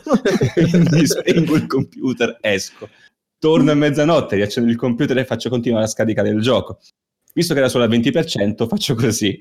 Visto che non voglio rischiare che sospendendo lo schermo si blocchi anche il download e che a mia fortuna include anche questo, da Google scarico un'immagine completamente nera e la metto full screen. Ma sei, fu- ma sei serio? Ma...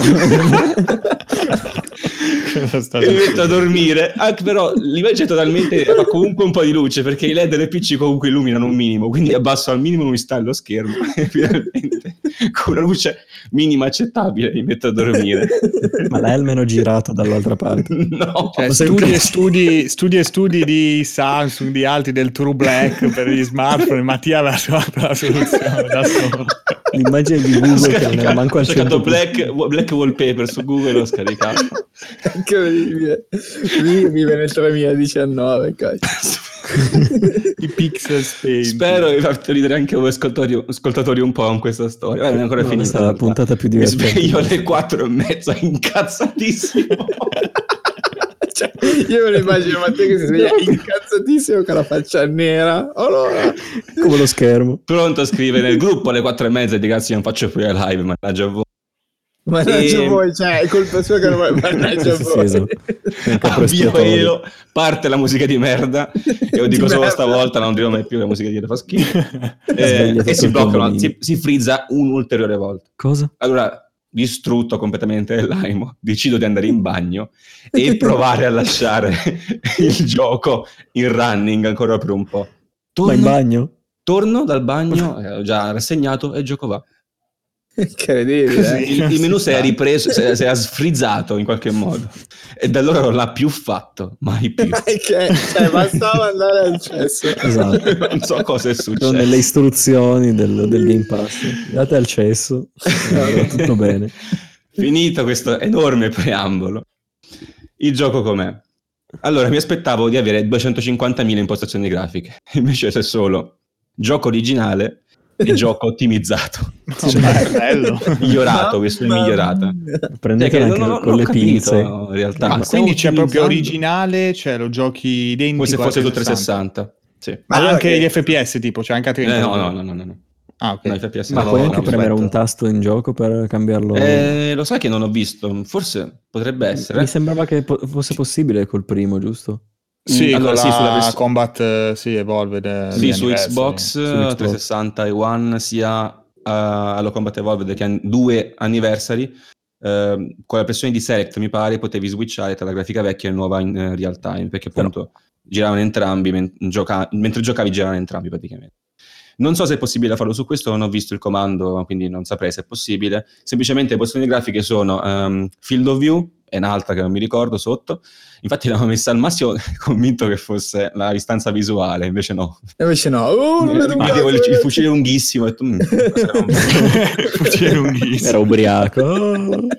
Cioè, voi capite perché Mattia non può stare vicino alla tecnologia. eh? Esatto.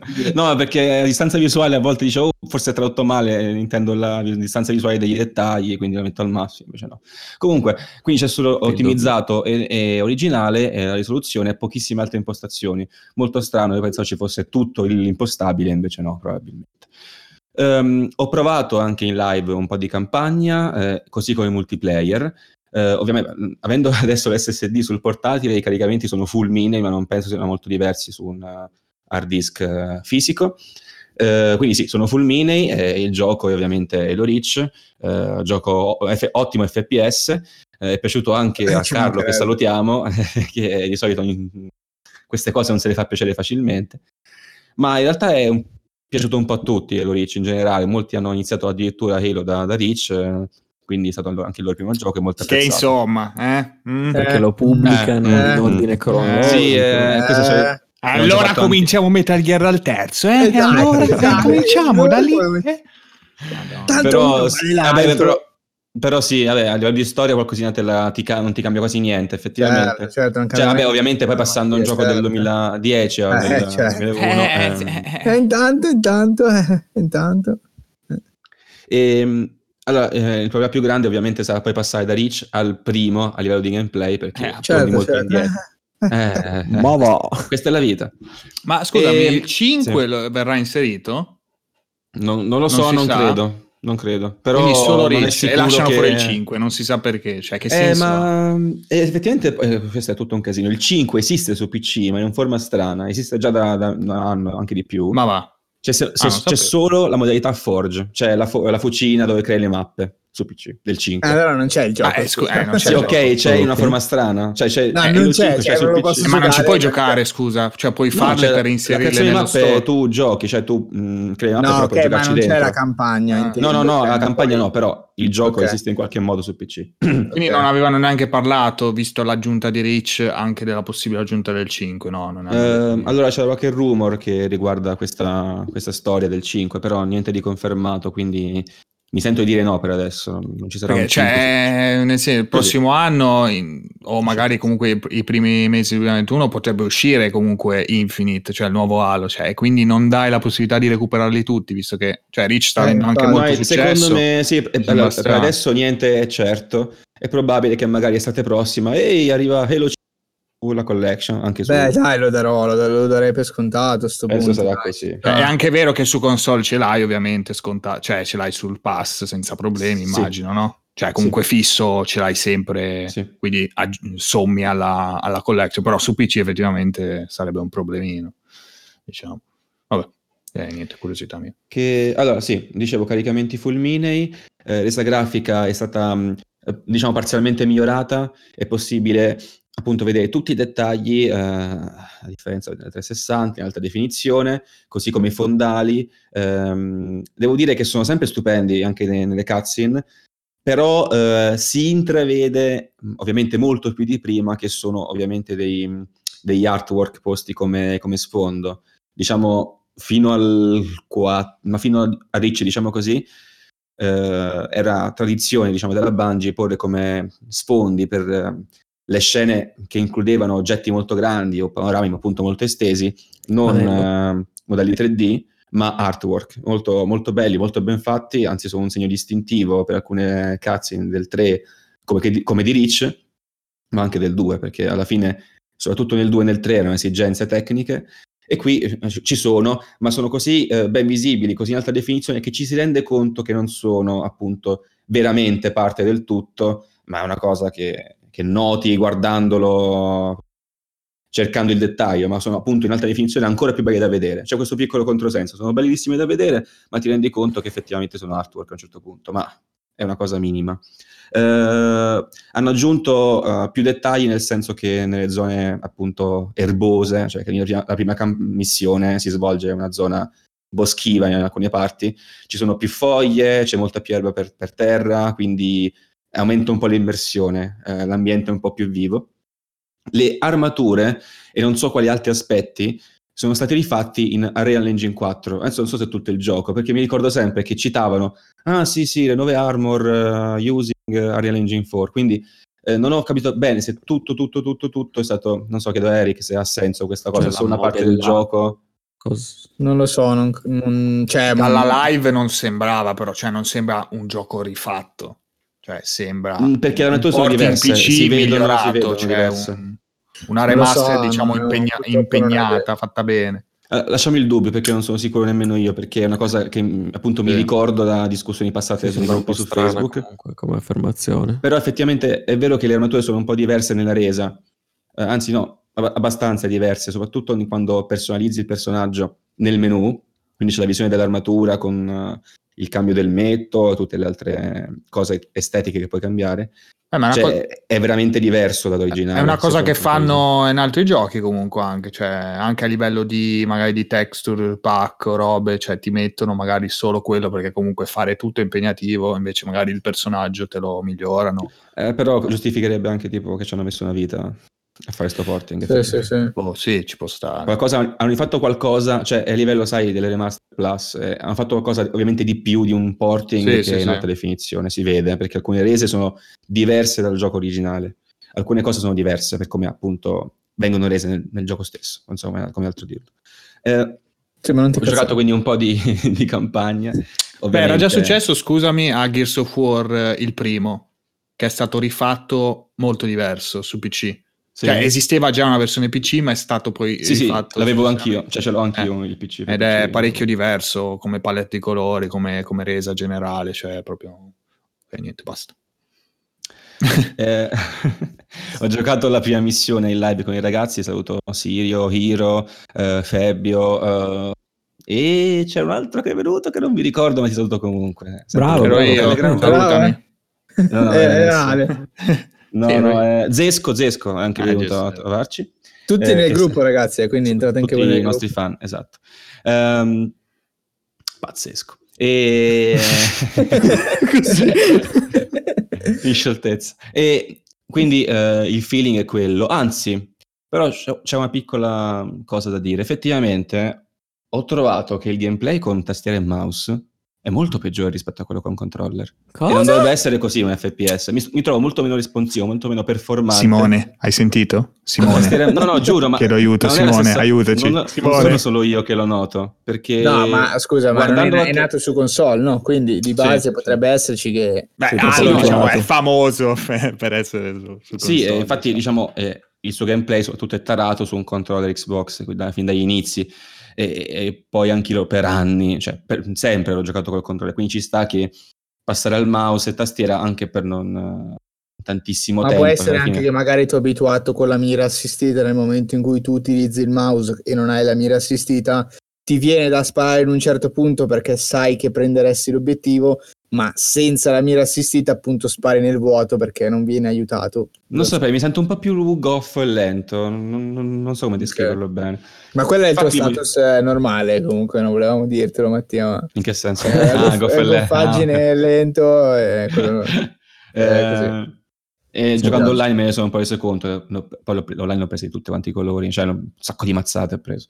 Però è stato divertente, ho giocato appunto la missione in live, la prima con i ragazzi in live e ho, ho giocato anche in multiplayer e qualche problema del matchmaking c'è stato, nel senso che era- è stato più lento di quello che mi aspettavo. Non è che ci ha messo i minuti, però anche 50 secondi, forse, forse un minutino una volta ce l'ha messo anche a cercare la partita e non, non mi sembra tanto normale al lancio. Con poi ho fatto anche il botto su Steam eh, con cen- quasi 140.000 giocatori online, dovrebbe essere il terzo più giocato su Steam.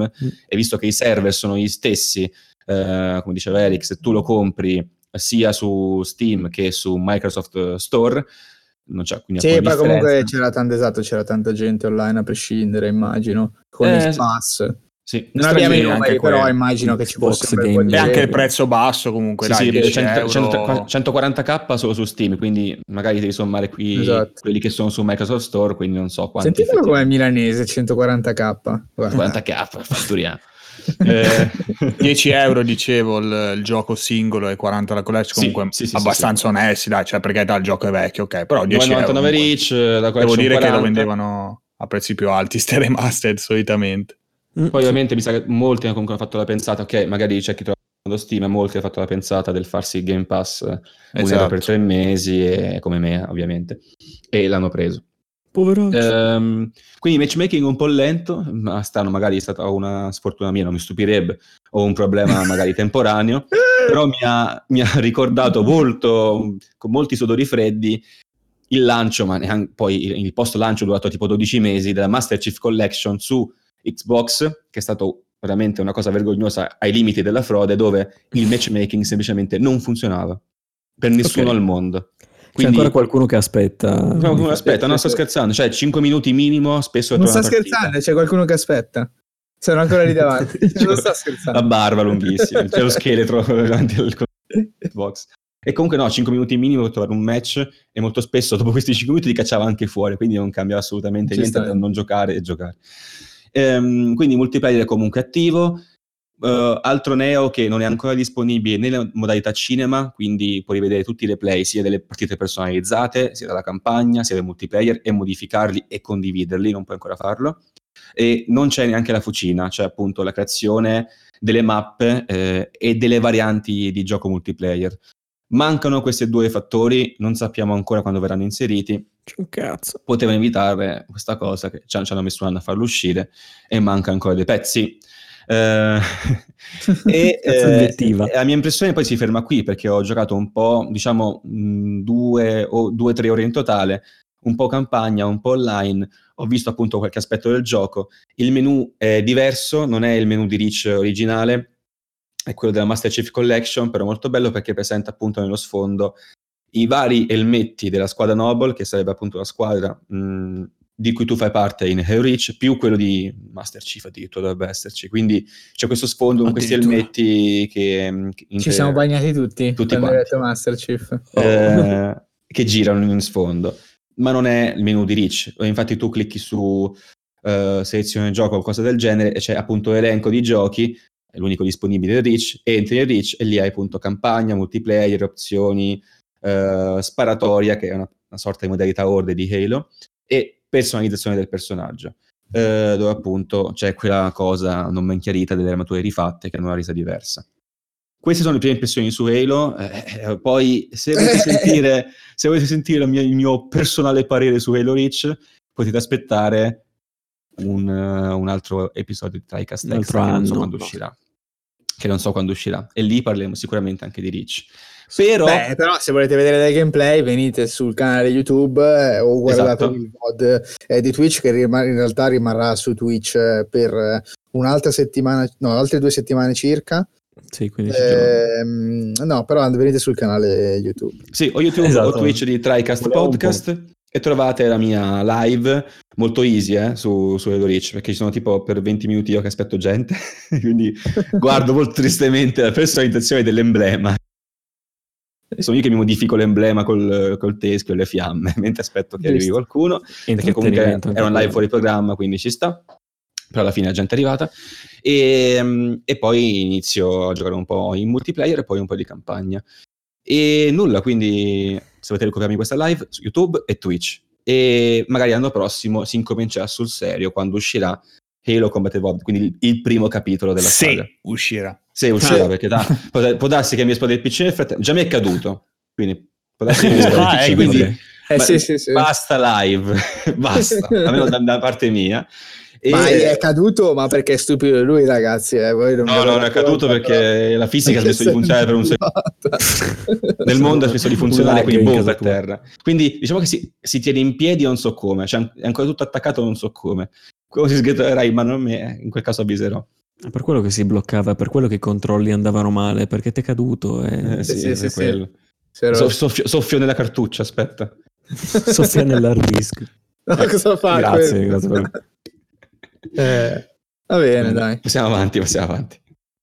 Passiamo avanti, passiamo avanti significa che è arrivato il momento di parlare di un certo gioco. Eh, no, non quel gioco, ma un altro gioco. È uscito recentemente. Uh-huh. Ehm, in realtà ci sono due modi in cui possiamo farlo. Eh, possiamo chiudere la puntata qua e potete beccarvi quattro ore di discorso a parte oppure cercare di comprimerlo in, eh, in, questi minuti che appunto sarà, sarà la, la, prova più ardua la prova più ardua di Eric dopo, esatto. dopo dopo... Lord Ishin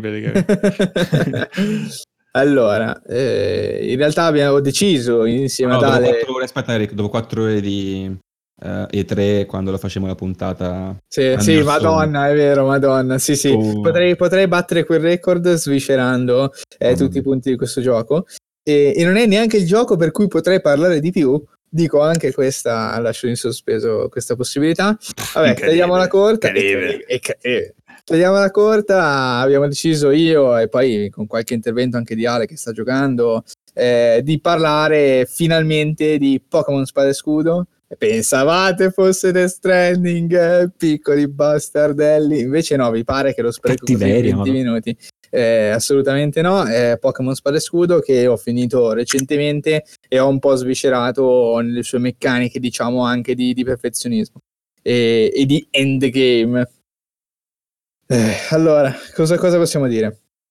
Direi che possiamo iniziare eh, dando un giudizio eh, sommario al gioco, però non è mai così semplice con Pokémon perché il discorso si sdoppia sempre in due filoni, entrambi validi, eh, uno più dell'altro, ma entrambi validi, ovvero cioè parlare di Pokémon come eh, un gioco di Pokémon e quindi utilizzare dei parametri che sono esclusivi per Pokémon yeah. eh, e eh, dimenticarci completamente di tutta una serie di problemi che se non fosse Pokémon eh, lo manderebbero al macero.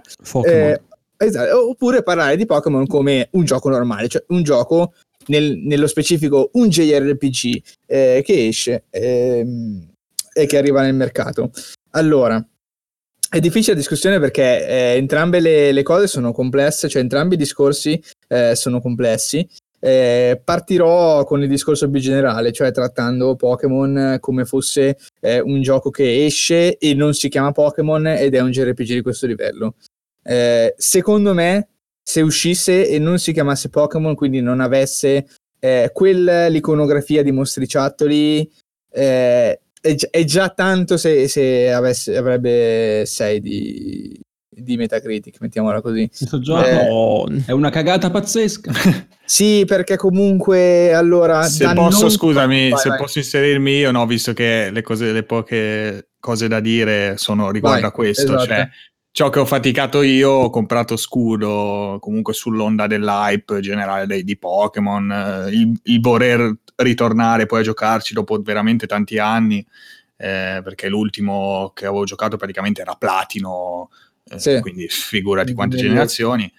Però ho faticato proprio in questo, in questo che, che sta dicendo Eric e che sta iniziando poi il discorso, perché eh, praticamente dei, po- dei Pokémon in sé ormai ho perso il treno e fatico a entrare nel, nel mondo. Certo. E ciò che mi è rimasto è il gioco mediocre, perché cioè, è- è- diciamo che vi dico, appena l'ho aperto, cioè l'imbarazzo di trovarmi di fronte una scenetta imbarazzante dello stadio, che non è poi neanche brutto poi il discorso dei stadi, cioè ci sono quelle cose molto carine, però con sto personaggio con la faccia immobile Sì, sì, che, sì. che muove la testa, nessun tipo di out, cioè neanche doppiato, cioè Cioè, ci sono tre dialoghi eh, cioè, nel gioco, non è che dici, Cioè, sì, sì, eh, non lo cioè, so, è un... ma poi anche chiama? fosse, cioè, ma almeno l'intro, nel senso, dammi, fammi un po' gasare, fammi muto completo, musichetta sotto, schermata Pokémon, cioè, ho detto, ma che cazzo è Bruttissimo, sta sì, roba? sì, cioè, orri- nel senso, sembra di essere No, tornato... no, in- è orribile, sì, sì, sì. Cioè, non lo so, è proprio una cosa stranissima vederla nel 2019, a fine 2019. E quindi ho faticato. Poi in realtà il gioco mi è piaciuto le poche ore che ci ho giocato, in realtà beh, neanche pochissime, comunque ho fatto una, forse una quindicina, ci sono arrivato.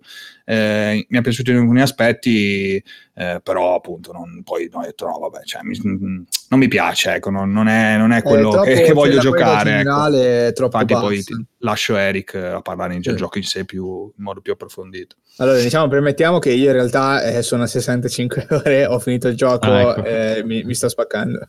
Eh, perché appunto, perché io faccio parte dell'altra barricata, cioè faccio parte di quelli che sono stati indottrinati da bambini e di conseguenza vivono eh, l'incubo eh, di Pokémon. Per concludere invece il discorso che, che è molto breve, quello diciamo di parlare eh, da giocatore esterno eh, di Pokémon, quello che ha detto Ale sostanzialmente è leitmotiv di, di tutto il gioco, eh, cioè è un gioco estremamente mediocre che laddove dovrebbe appunto avere dei momenti di esaltazione, cioè dei momenti di pathos, di adrenalina, si spegne veramente male in animazioni facciali che veramente, animazioni facciali vogliono dire un'altra roba, ma comunque di disegno generale che è veramente, veramente vecchio e stantio, cioè eh, poi arriveremo anche ai punti in realtà, eh, diciamo, innovativi della serie, eccetera, ma la sensazione generale proprio del titolo preso in mano eh, senza sapere appunto cosa è Pokémon cosa era e perché può piacere Pokémon cioè è veramente pesante io me ne rendo conto me ne sono reso conto adesso che appunto questo è il mio primo Pokémon che gioco Day One. E in realtà già anche solo l'avevo preso dopo- poco dopo l'uscita ma questo l'ho proprio aspettato e giocato eh, all'uscita. E mi sono accorto che rispetto a tanti altri JRPG proprio veramente Pokémon ha- cioè, vive solamente grazie eh, alla nomea perché a livello proprio tecnico è penoso. Ok è uscito su Switch è la console meno potente ma cioè, sono delle- dei punti veramente inscusabili come le Wild Area dopo ne, ne parliamo un pochino più approfonditamente del perché sono belle ma anche del perché veramente sono fatte malissimo Mamma e la parte tecnica è quella appunto che ma- può toccare un giocatore che eh, prova Pokémon. Cioè, le Wild Areas, ok, che sono molto aperte, sono sostanzialmente una mappa grossa eh, open in cui si gira tranquillamente. Eh, se non avete vissuto sotto i sassi, sapete anche che finalmente ci sono i Pokémon nell'overworld, quindi c'è sì l'erba, ma comunque dentro si muovono i modelli dei Pokémon. E ok, eh, però allora risoluzione veramente infima, cioè si abbassa veramente tanto che è inguardabile. Già è abbastanza inguardabile eh, su Portable. Eh, in più, su quando lo giocate invece su Docked, quindi su schermo, cioè è veramente penoso.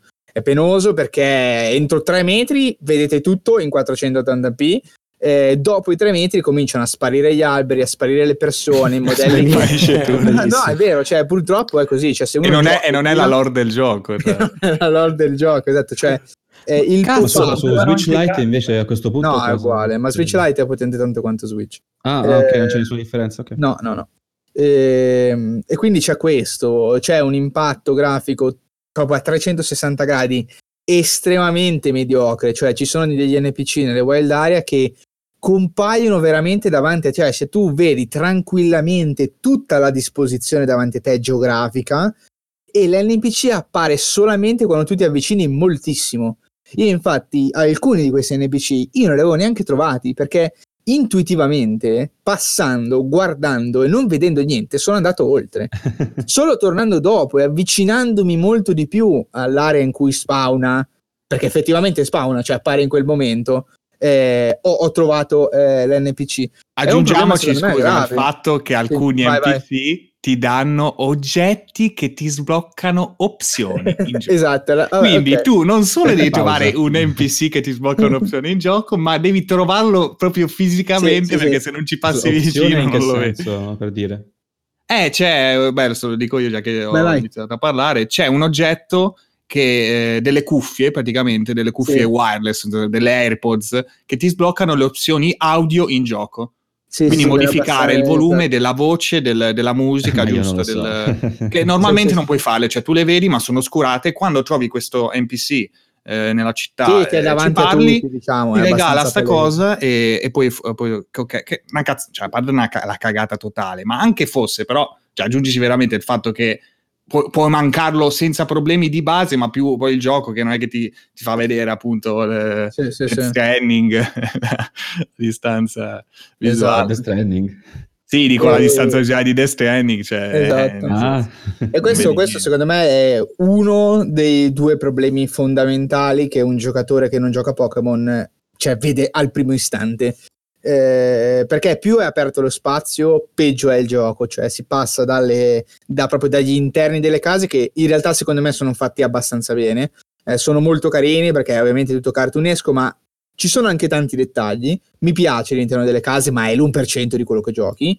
Esci fuori nei percorsi normali in cui comunque ci sono i Pokémon eh, che camminano, già si abbassa molto si arriva poi alle wild area dove veramente è pessimo, cioè è proprio un gioco brutto con i Pokémon che appaiono a due centimetri da te, cioè è una figata che finalmente possiamo vedere i Pokémon nella loro forma, nella loro grandezza naturale, camminare in giro, ma se mi appaiono a due metri, cioè eh, si spegne subito diciamo, eh, quella, quella, figaggine. Questo avere... gioco eliminerà i anche, incontri casuali e invece... Eh. Anche il pop-up eh. della gente, cioè che sì, sta girando, sì, sì, cioè, ma nel senso, ok, va bene, vedi la gente, è carino, ti puoi anche raccogliere degli oggettini. Ma è orribile proprio come lo vedi, cioè sembra i peggio MMO free to play. Esatto, quello poi volevo arrivare dei, cioè... Esatto, cioè non... che in tutto questo queste sono le performance peggiori che potete avere nelle wild area offline se andate online, cosa, cosa succede? Che loro aggiungono,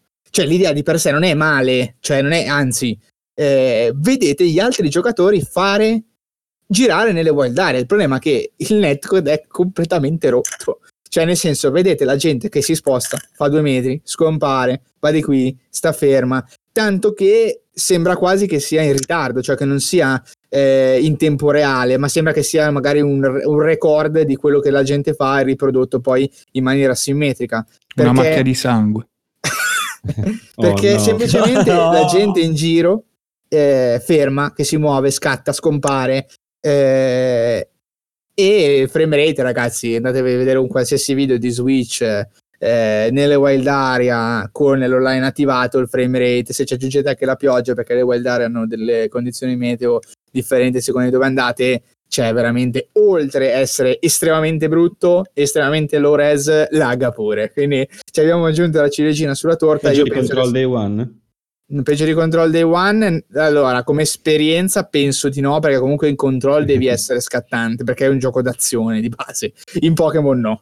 Però eh, diciamo che allora, a livello visivo sicuramente sì, cioè molto più brutto. Poi a livello di impatto di gameplay meno, perché se lagga comunque eh, devo andare in giro a incontrare mostriciattoli, voglio dire, il gioco lo gioco come se non stesse laggando, mentre sul Control non è proprio così. Però sì, tendenzialmente direi peggio di Control. Eh, posso Perché almeno un attimo Control sulle aveva- Wild Areas? Vai, vai. Non so come, qualche giorno fa, mentre pranzavo, mi sono trovato un video di Sidonia Sì. eh, riprodotto sul telefono, cioè non so come l'ho messo. E Sai, parlava vedete appunto... lui cosa faccia? Lui non sa neanche perché gli partono i video, capito? Tocca, ma Cioè, guarda no, che quei messaggi con mangiavo- scritto chiamami, no, non devi risponderci a quei messaggi. Vabbè, Vabbè, volevi dire, tecnologia sei da Donia- te vive di vita Eh, sua praticamente. No, eh, mi trovo a guardarlo mentre mangiavo. E Ok. vedo che, che parla del fatto che queste wild areas sono una, una super delusione, soprattutto lato online, perché praticamente Sì. la gente di cui parlava Eric, queste aree aperte dove ci sono i Pokémon che girano e tu appunto sei lì come se fossi veramente un gioco di Pokémon dove i Pokémon puoi vederli che cammini in mezzo all'erba, dietro gli alberi, cose così. Vedi anche gli altri allenatori online. quello Ma il fatto è questo, è che gli allenatori non condividono la tua mappa. No, no, Cioè, assolutamente. loro cioè, è hanno una mappa diversa, hanno una mappa diversa praticamente, quindi tu li vedi andare in posti impossibili perché appunto loro sono in posti Esatto, impossibili rispetto esatto, esatto. E Cioè, sono caricati in maniera asincrona anche rispetto alla posizione geografica del loro percorso. Cioè, io vedo un personaggio che va dal punto A al punto B, ma A e B non sono gli stessi A e B che vedo. Quindi è possibile che uno che va in bicicletta a un certo punto lo vedo volare. Esatto. Perché? Perché magari io dal punto A al pun- in mezzo al punto A al punto B io ho un pendio, lui non ce l'ha, quindi lui non segue il pendio, va dritto. Perché lui quando hanno fatto il recording del percorso che stava facendo lo faceva su un piano, non dove c'era il pendio. Quindi c'è tutta questa follia totale che infatti io online non ho mai giocato, nel senso attivo l'online solamente per generare i ride di cui dopo parliamo, sono una delle figate secondo me del gioco, ma incassonate in tantissimi elementi di, di mediocrità. E per chiudere il discorso, che volevo in realtà fosse un filo più breve, eh, su nuovi giocatori di Pokémon, cioè quelli che cercano di approcciarsi al brand adesso, la seconda parte è che eh, di, questo me ne sono tanto accorto parlando sempre con Sirio, nostro grande ascoltatore, venite a salutare Sirio eh, nel gruppo, non, non neanche noi, eh. nominiamo. esatto, Mm. non neanche noi, eh, ma, ma Sirio. Esatto. Ehm, è che il gioco è terribilmente mediocre nel spiegarti le meccaniche.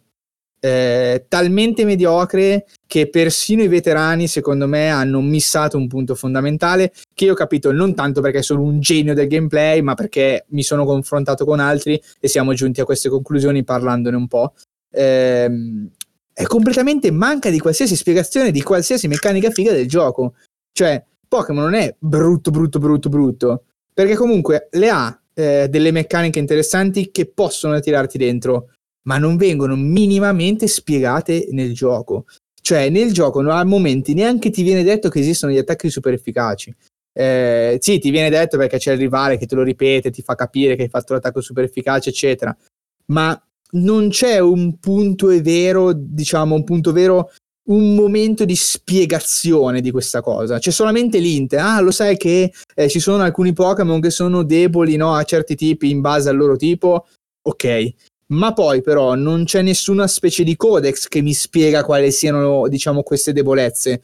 Me le ritrovo scritte nei miei attacchi. Perché io sotto i miei attacchi adesso ho scritto, come già c'era prima, ho scritto se sono super efficaci, non efficaci. Solo, solo da questo qua? Eh, o Eh, no, mi pare anche prima. Non Ah. vorrei fare una gaffa, Ah, mi pare ok, che fosse non- prima. Appunto Ma non blocca. so perché.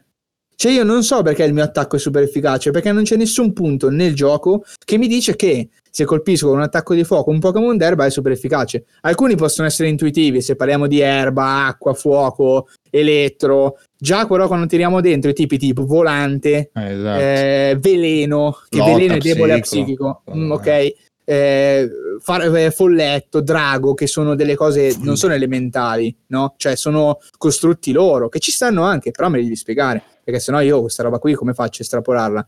E infatti mi perdo tutto il layer di complessità eh, di usare le mosse giuste, è tutto compresso nella risposta, nell'output iper semplificato del questa mossa è super efficace. Quindi sostanzialmente bypassi tutto il layer di complessità che riguarda i tipi di Pokémon perché a quel punto non ti serve più perché sai già se la mossa è super efficace o no, non devi più fare il ragionamento di cosa è super efficace o no, e, e tanto me l'è scritto lì, cioè c'è già la soluzione a quel diciamo mini gioco strategico devi solo scegliere il tipo eh, rispetto a quello che hai davanti.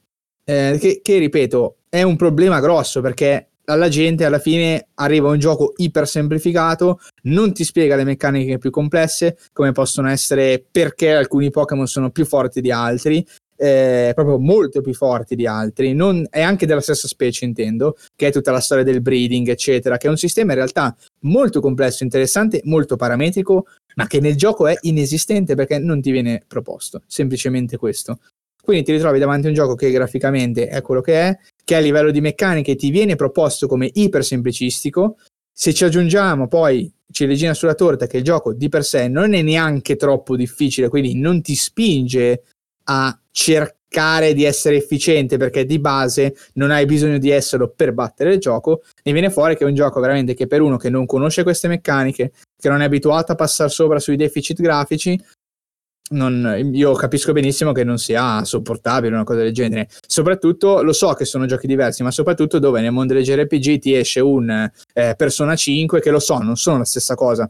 Però, cioè, se uno volesse giocare un po' con le bestioline eh, e varie cose, cioè già ci sono altri eh, giochi tra lui, tra, tra, l'altro anche questo Temtem, che non so se avete visto, eh, uscirà in Early Access il 20 gennaio, che sembra una coppia spuderata di Pokémon fatta meglio.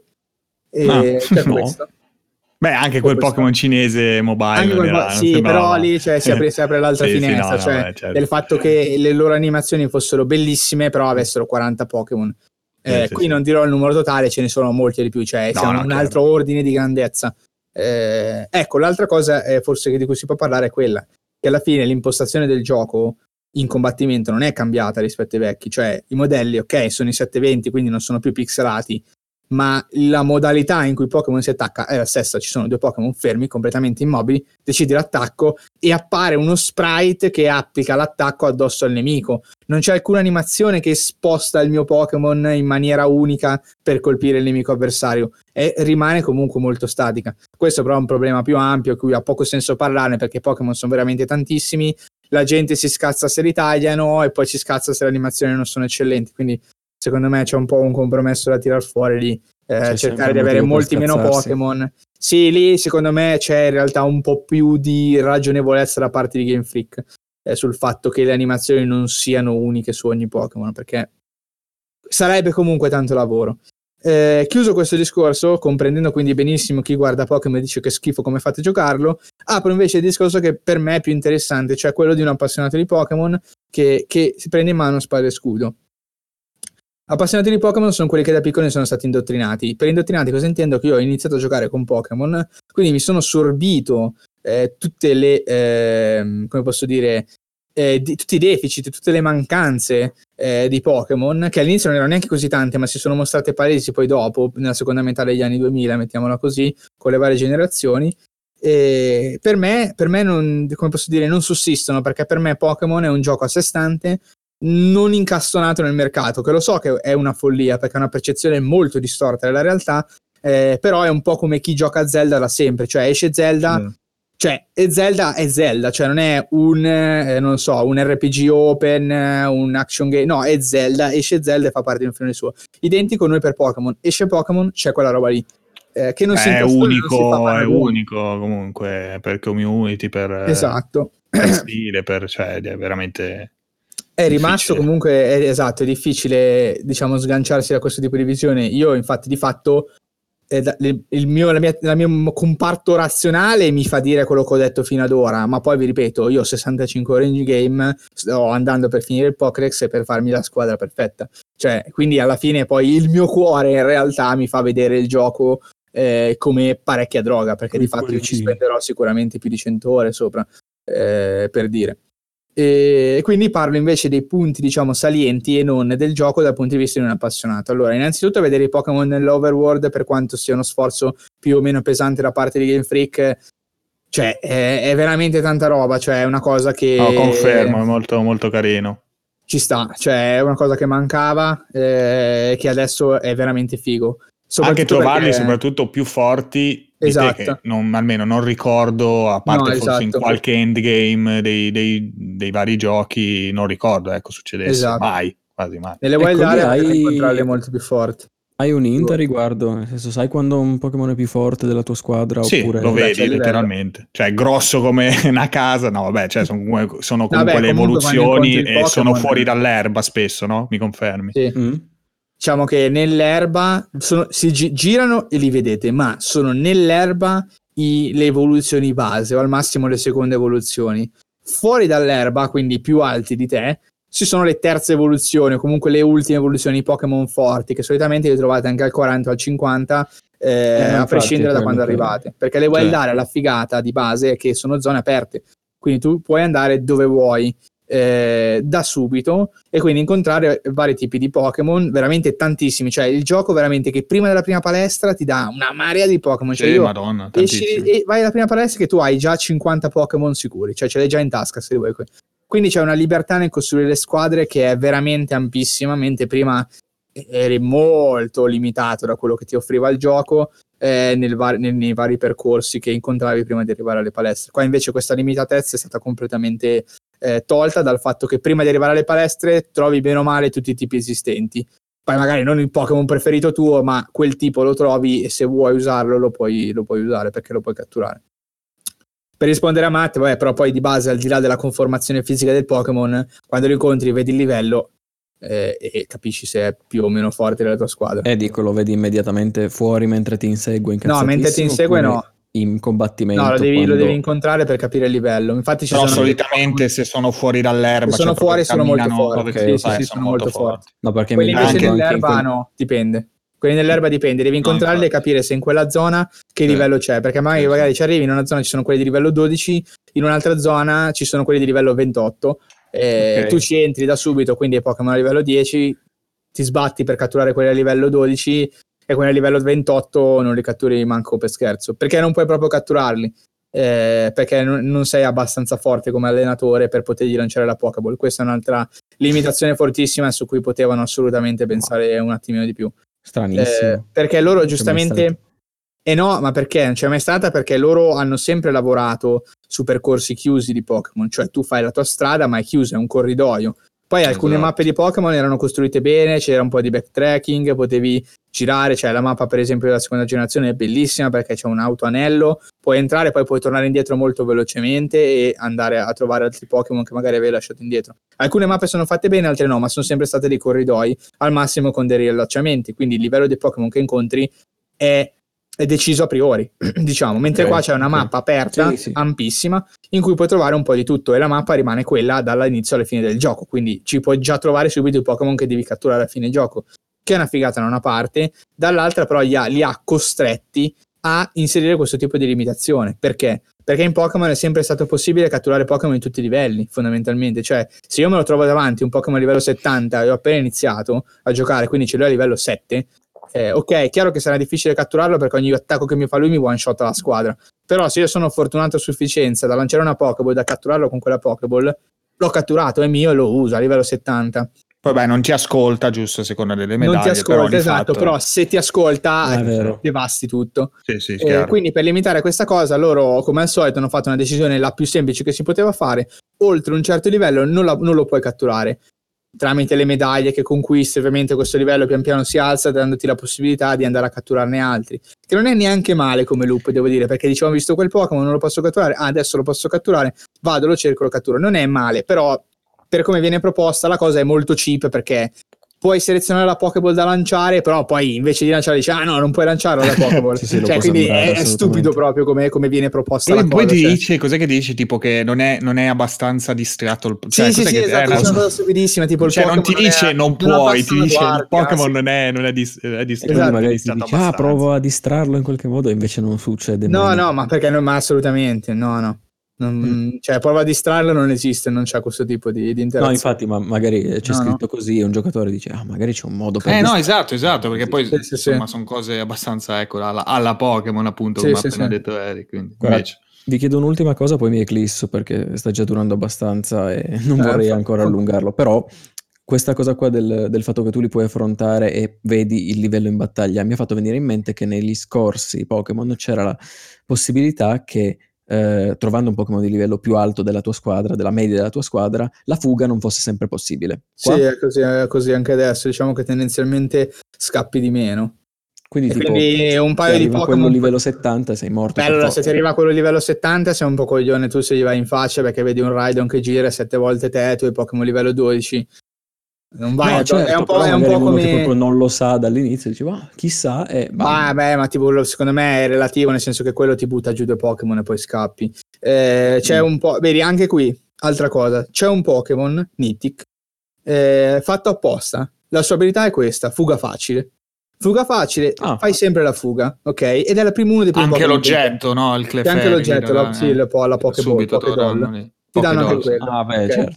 Ehm, però nessuno ti dice che i Pokémon hanno delle abilità ed è una cosa importantissima. Ecco. Cioè, non ti spiegano il fatto che ogni Pokémon ha un'abilità. Esatto. Quindi potenzialmente se tu non ti spulci menu, non lo scopri perché devi solo andare a vedere nelle proprietà del Pokémon che c'è questa abilità. Il fatto che i Pokémon, una specie di Pokémon, possa avere magari u- due o tre abilità, non contemporaneamente, ma al momento della cattura, una di queste tre possono essere selezionate e affibbiate al Pokémon. Quindi palesemente per ogni specie di Pokémon c'è l'abilità più comune, c'è quella più rara, alcune più valide delle altre, ok? Ma puoi non dire una cosa del genere? È importantissima, ma non per finire il gioco no, perché effettivamente non ti viene richiesto esistono un Pokémon terza con un'abilità.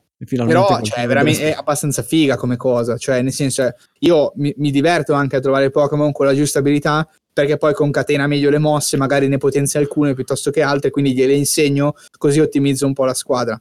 Questo è veramente è, è pesante come cosa. Cioè, sono rimasti proprio al concetto che non era neanche male, diciamo, dei giochi vecchi dove veramente le robe erano impossibili. Sì. Cioè, io per dire, parlo sempre come esempio di Final Fantasy che, che- che odio a questo Sì. punto, no? Da questo punto di vista, perché appunto c'ha queste cose folli, mazza, che però te le mazza. scambi col passaparola, con le guide, con le cose, guide fisiche, perché Sì, appunto sì, sì. senza internet. Però vent'anni fa, appunto. Però Esatto. appunto, tanti anni fa, cioè, oggi, Però la maggior parte con internet diciamo che ci vuole anche poco a cercarsi le cose, però minchia, ma nel gioco, cioè, dammela una bella impostazione che se io voglio, Sì, informa- sì, sì. voglio vedere, voglio approfondire, lo faccio esatto. meglio, cioè, mh, trovarle per caso minchia è, du- è dura comunque, visto che poi è un No, gioco è veramente complesso, per perché caso. Ma non le fa cioè, nessuno. stiamo parlando di un gioco abbastanza appunto mediocre, abbastanza graficamente strano, eh?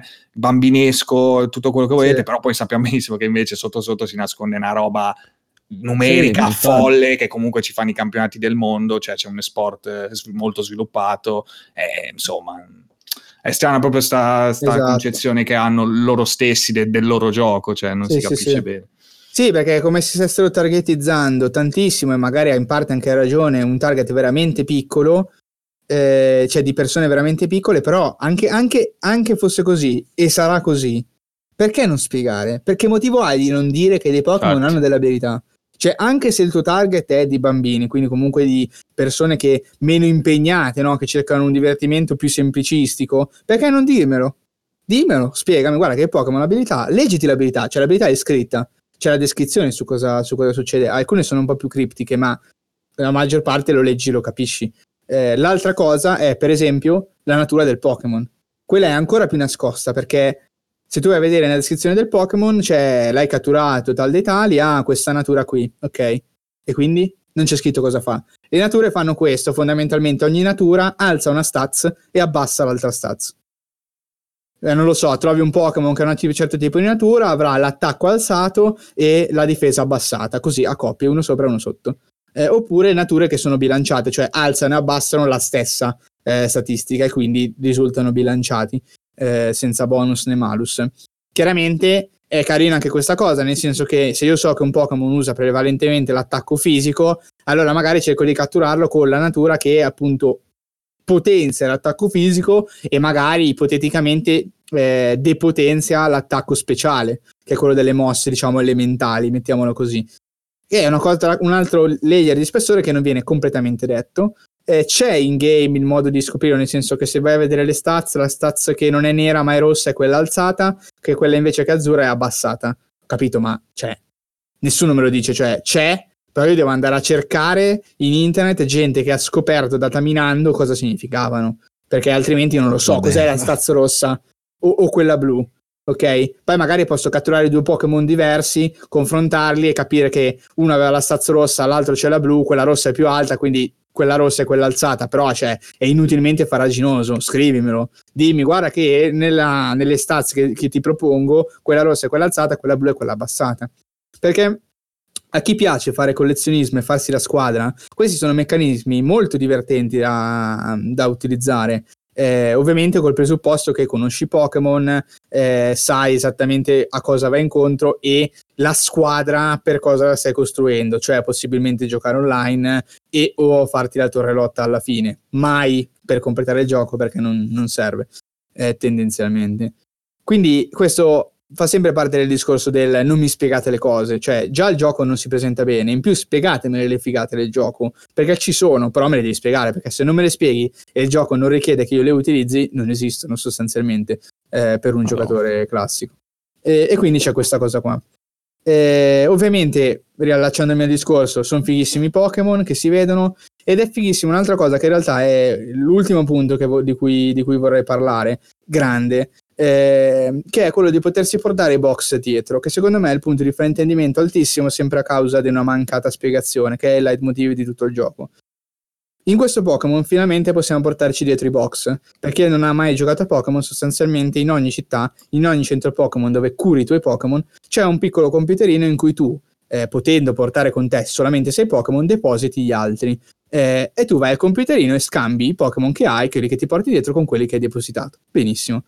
Prima la meccanica era un po' farraginosa, nel senso che essendo solo in città, eh, po- potendo fare questi scambi solo in città, sostanzialmente eh, si è sempre costruito un team di sei Pokémon statico, per lo più statico, con pochi cambi, perché eh, alleni i Pokémon che hai facendo un tragitto, diventano estremamente forti, gli altri che catturi sono abbastanza deboli, eh, di conseguenza è difficile farli entrare in squadra perché sono deboli, dovresti farmare ogni volta, e non è facile fare gli swap con quelli che hai nei depositi perché ogni volta devi tornare in città. Qua invece te li porti dietro, vuol dire che sono sempre accessibili. La tua squadra è sempre composta da 6, però in ogni momento, a parte qualche particolare momento, eh, puoi aprire anche i box e swapparli.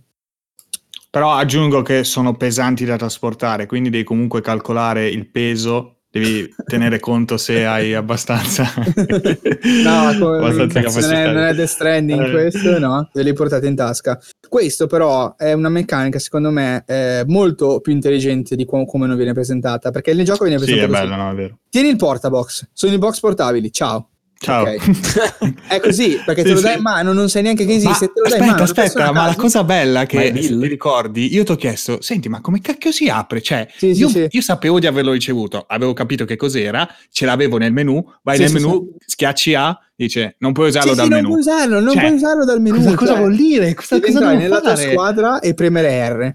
Se tu vai nella tua borsa, Cioè, nell'oggetto, vuoi usare l'oggetto, che è la cosa più Sì, eh, intuitiva infatti, che qualsiasi cioè, persona farebbe, Non puoi usarlo non da- puoi- da- dallo non si zaino, può giusto? usare, non si può usare dallo Eh, zaino. che cazzo devo fare? Non lo so, boh. O come la canna da pesca anche, cioè, Sì, sì, sì. cosa. Cioè, Esatto. eh, vado vicino, abituato al... Ma qualsiasi gioco di Pokémon, quella è eh, vado non vicino alla- al fiume, eh, vado il menu, canna da pesca, non puoi usare la canna da pesca, ma allora che- cioè, vabbè. E Invece poi non scopri che puoi usarla solo in alcuni punti. Sì, sì, il punto scriptato con- dove Esatto, c'è la... esatto. Bruttissimo, tra Dove l'altro. c'è dove c'è il no, buco no, nell'acqua praticamente. Esatto, io non come ho chiamarlo, capito quella non cosa lì. C'è un passo indietro in una meccanica carina, Ma, eh, cioè, però che già perché? esisteva in forma più complessa di quella che hai riproposto, quindi ok. Vabbè, eh, il punto qual Vabbè. è? Che finalmente eh, non c'è bisogno di crearsi un team di sei Pokémon, di, di catturare gli altri, ma di abbandonarli completamente. Ma si può giocare in maniera un filo più canon. Cioè, io ho una squadra che in realtà è dinamica. Cioè, alleno una ventina di Pokémon, perché tanto io li swappo quando voglio, in qualsiasi momento, a metà dei percorsi, nelle grotte, quando mi pare.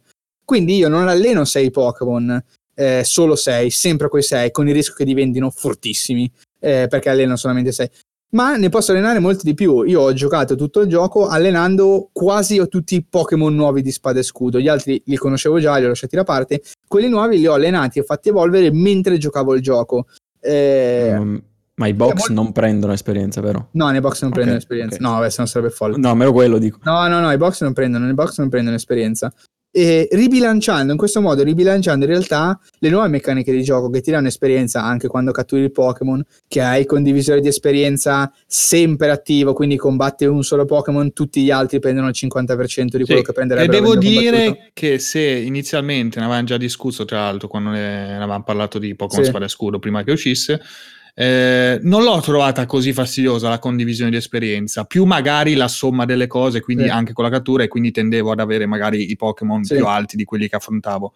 Però effettivamente averli tutti, eh, che, che tutta la squadra, comunque i sei che salivano, quindi che imparavano mosse e che magari anche si evolvevano, mi, mi aveva dato un po' di incentivo Sì. nel senso nel giocare rispetto invece a comunque doverli Sì. Cambiare per forza, quindi magari devo mettermi lì, ok, adesso devo farmare qualche Pokémon per, per Esatto. farlo salire. Cioè, comunque devo dire che ecco, per l'hanno, mi sembra che l'hanno calibrato anche bene, perché comunque Sì. poi, pur catturando anche tanto, cioè comunque mi ero fermato nel wild ed avevo catturato una cinquantina di Pokémon, magari non tutti chiaramente i catturabili Certo. in quel momento, però ne avevo catturati parecchi, ero salito parecchio, però poi alla fine mi sono ritrovato che avevo il, eh, lo starter al 23 tipo nella prima palestra che il, il più forte c'era al 20 se non ero il capo palestra Sì, sì, sì. quindi comunque abbastanza equilibrata come cosa c'è stato anche un combattimento tra l'altro cambiando pure ho usato pure un- altri Pokémon insomma nel combattimento alcuni sono anche morti cioè è stato mi è sembrato equilibrato, Equilibrato, sì, sì, sì. E infatti questo quel- è questo che è che sì, morti, mogli. Il fatto è che con questo portabox, no, potendo scegliere appunto diversi Pokémon da allenare contemporaneamente, quindi swappando in continuazione in questa sorta di squadra dinamica, eh, si ridistribuisce su più Pokémon l- l'enorme ammontare di esperienza che il gioco ti dà.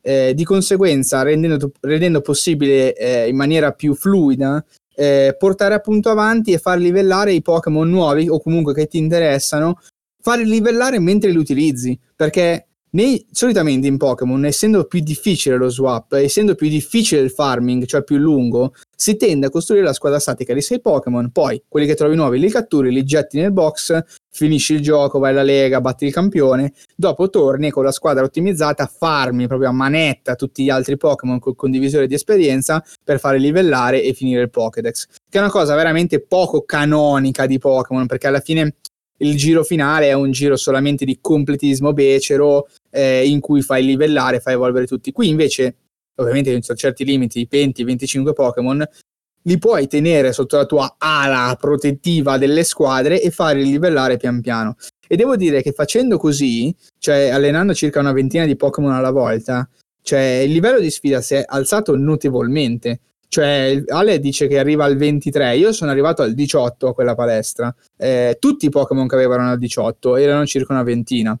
Ho costruito la mia squadra, diciamo, apposita per l'allenatore a cui andavo contro, per il capo palestra a cui andavo contro, che è un'altra cosa invece molto carina che solitamente non fai perché tu hai una squadra da 6, quella usi, punto, cioè non è che ne hai altri. Mentre qua, potendone appunto eh, allenare 20, poi quando hai una sfida secca da fare, ti costruisci la squadra con i Pokémon che hai. Quindi, se l'avversario è un certo tipo, maggiormente un certo tipo, allora io mi metto i tipi super efficaci che, per quanto mi riguarda la mia avventura, erano sempre underlivellati a- in confronto al capo palestra, ma erano super efficaci, che rendeva la sfida un po' più divertente perché comunque lo- i suoi Pokémon erano molto grossi rispetto ai miei, i miei però facevano molto danno perché erano sempre super efficaci contro di lui, quindi si creava una sorta di, di ciclo. Infatti ho perso due scontri, cosa che nei vecchi non accadeva praticamente mai. Cioè ho perso due sconti in maniera genuina proprio, cioè eh, sono andato con la mia squadra e mi ha crivellato perché aveva dei Pokémon doppio tipo eh, che mi, mi hanno inculato fondamentalmente perché mi hanno, mi hanno preso in contropiede.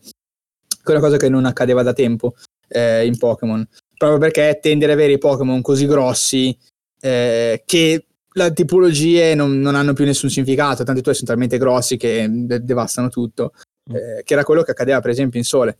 Eh, quindi, morale della favola, perché taglio corto e non parlo degli altri elementi del gioco? Perché in ultimo, le varie palestre tutta la storia del campionato è molto carina, ma di fatto sono delle palestre, cioè sono le palestre normali, ci sono le gimmick prima di affrontare il capo palestra e poi c'è il capo palestra. Carina il fatto del, um, del- dello stadio, dei cori, eccetera, però di fatto il cuore del gioco non è stato modificato tantissimo, cioè ti viene presentato in maniera diversa, cioè con un contesto diverso che poi chi gioca andrete a vederlo se lo giocherete. Non so qua spiegarlo perché non aggiunge niente alla discussione. A me però, però è piaciuto molto, per esempio, questa cosa, ma sì. presentato malissimo. Malissimo, sì, sì, prima, malissimo. Senza appunto un minimo di doppiaggio, senza un minimo di carica, cioè sarebbe fighissimo per dire che ne so, vederti sì, il capo palestra che ti lancia l'attacco proprio alla, alla anime, cioè ti dice ah, attacca, cioè sarebbe proprio spettacolarizzato anche poi col fatto lo dei, fanno gli ultimi dei, lo fanno sì, beh, però eh, in maniera sempre, sempre, sempre quella sì, maniera sì. lì sempre cioè sempre in quel modo lì esatto sempre orribile cioè poi anche col fatto di, dei, dei Dynamax che sono sembravano esatto, anche quelli una cavolata invece esatto. sono sì sì comunque ti lascio parlare sono veramente no, no, esatto. fighi esatto eh, il resto del gioco di Pokémon si prefigura come un gioco di Pokémon classico il che vuol dire alle otto palestre, poi battere eh, la Lega, poi diventare il campione. Devo dire che la seconda partita, la seconda sfida che ho perso era contro il campione, perché è insano, forte proprio. Eh, ha una bella squadra ed è secondo me uno degli unici scontri pensato bene. Eh, perché ha veramente una squadra abbastanza forte, almeno per la squadra che avevo portato io.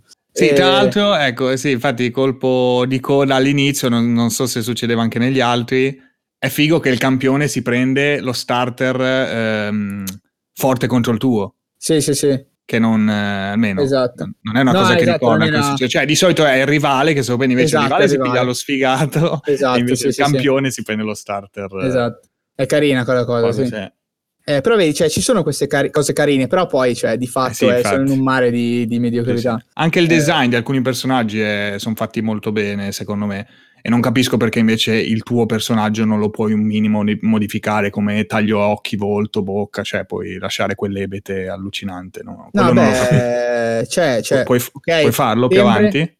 No, beh, basta che arrivi alla prima città, entri dal parrucchiere. Eh okay, no, però non puoi cambiare sano. proprio le sembianze, non so sì, come sì, dire. Sì, cioè, sì, sì, ah, non forse ho, allora ho missato io. No, okay. no, poi... Oh, allora, cioè, intendiamoci, non è che lo stravolgi le opzioni sono poche, però puoi farlo. Okay? Ah, cioè, okay. Non c'è una marea eh, no, di opzioni, forse, ma sì, sì. lo puoi fare. il menu di Black Desert. No, perché c'è il design di, dei, diciamo, dei, non so come chiamarli, gli altri rivali, cioè comunque sì, c'è sì, quella lì, Mary, esatto. Dede, Dede,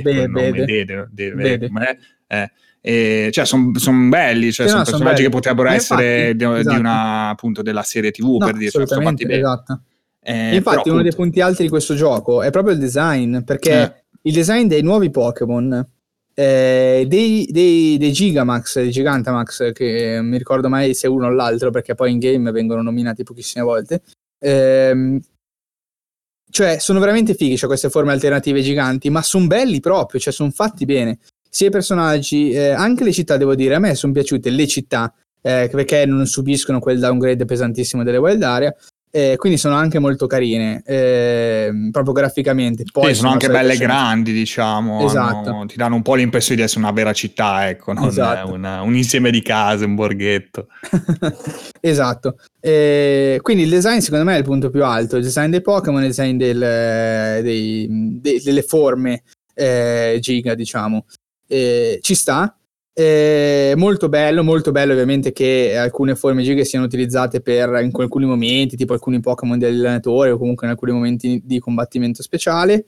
Eh, e va bene, questa è una cosa, diciamo, un picco alto che però va accantonato lì rispetto a tutto il resto di mediocrità che abbiamo, che abbiamo appena detto. Quindi all'appassionato di Pokémon che già sa come funziona il sistema, che è pronto a informarsi sui piccoli cambiamenti che ci sono stati, in realtà qua grandi, perché abbiamo già parlato di Dynamax, di Gigamax, che hanno completamente stravolto eh, diciamo alcune regole di combattimento, ma stra- le stravolgono per chi ed è per questo che non approfondisco perché si andrebbe troppo in dentro, ma le stravolgono per chi è già un grande appassionato di Pokémon, secondo me, cioè per chi già conosce alla perfezione il sistema esistente, eh, il precedente, e si affaccia in questo e dice, ah sai cara che figata, no? È Giganta, Maxi Dynamax, eh, due a tre turni, lo trasformo, però ci devo pensare bene a quando trasformarlo, comunque quale dei miei Pokémon trasformare, perché ne posso trasformare uno solo, eh, contro quali Pokémon eh, dell'avversario. Quindi introduce tutto un nuovo tipo di meccanica,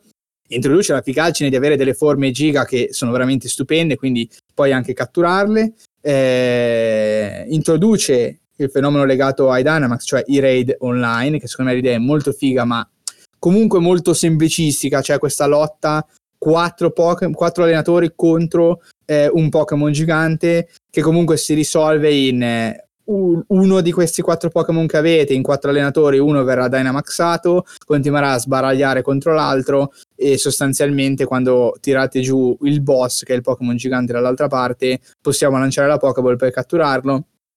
Cioè, l'idea è figa di per sé, no? Di quello di avere questo ride contro il boss e di giocare in coop, però eh, a, a meno di non fare gli ultimi ride, quelli 5 stelle, veramente difficili, solo un meccanismo molto ripetitivo, un po' all'acqua di rose, cioè fondamentalmente entri, meni il Pokémon fino a che non muore e, e lo catturi, ecco, non c'è tanta strategia. Gli ultimi invece sono molto più difficili e prevedono che tu entri con un Pokémon forte del tipo giusto per non essere annientato eh, in poco tempo. Però solamente alla fine ancora è ancora una cosa che vede chi ha voglia di approfondire e di motivi per approfondire te ne vengono dati zero. Secondo me questo è proprio il problema generale eh, di, di Pokémon.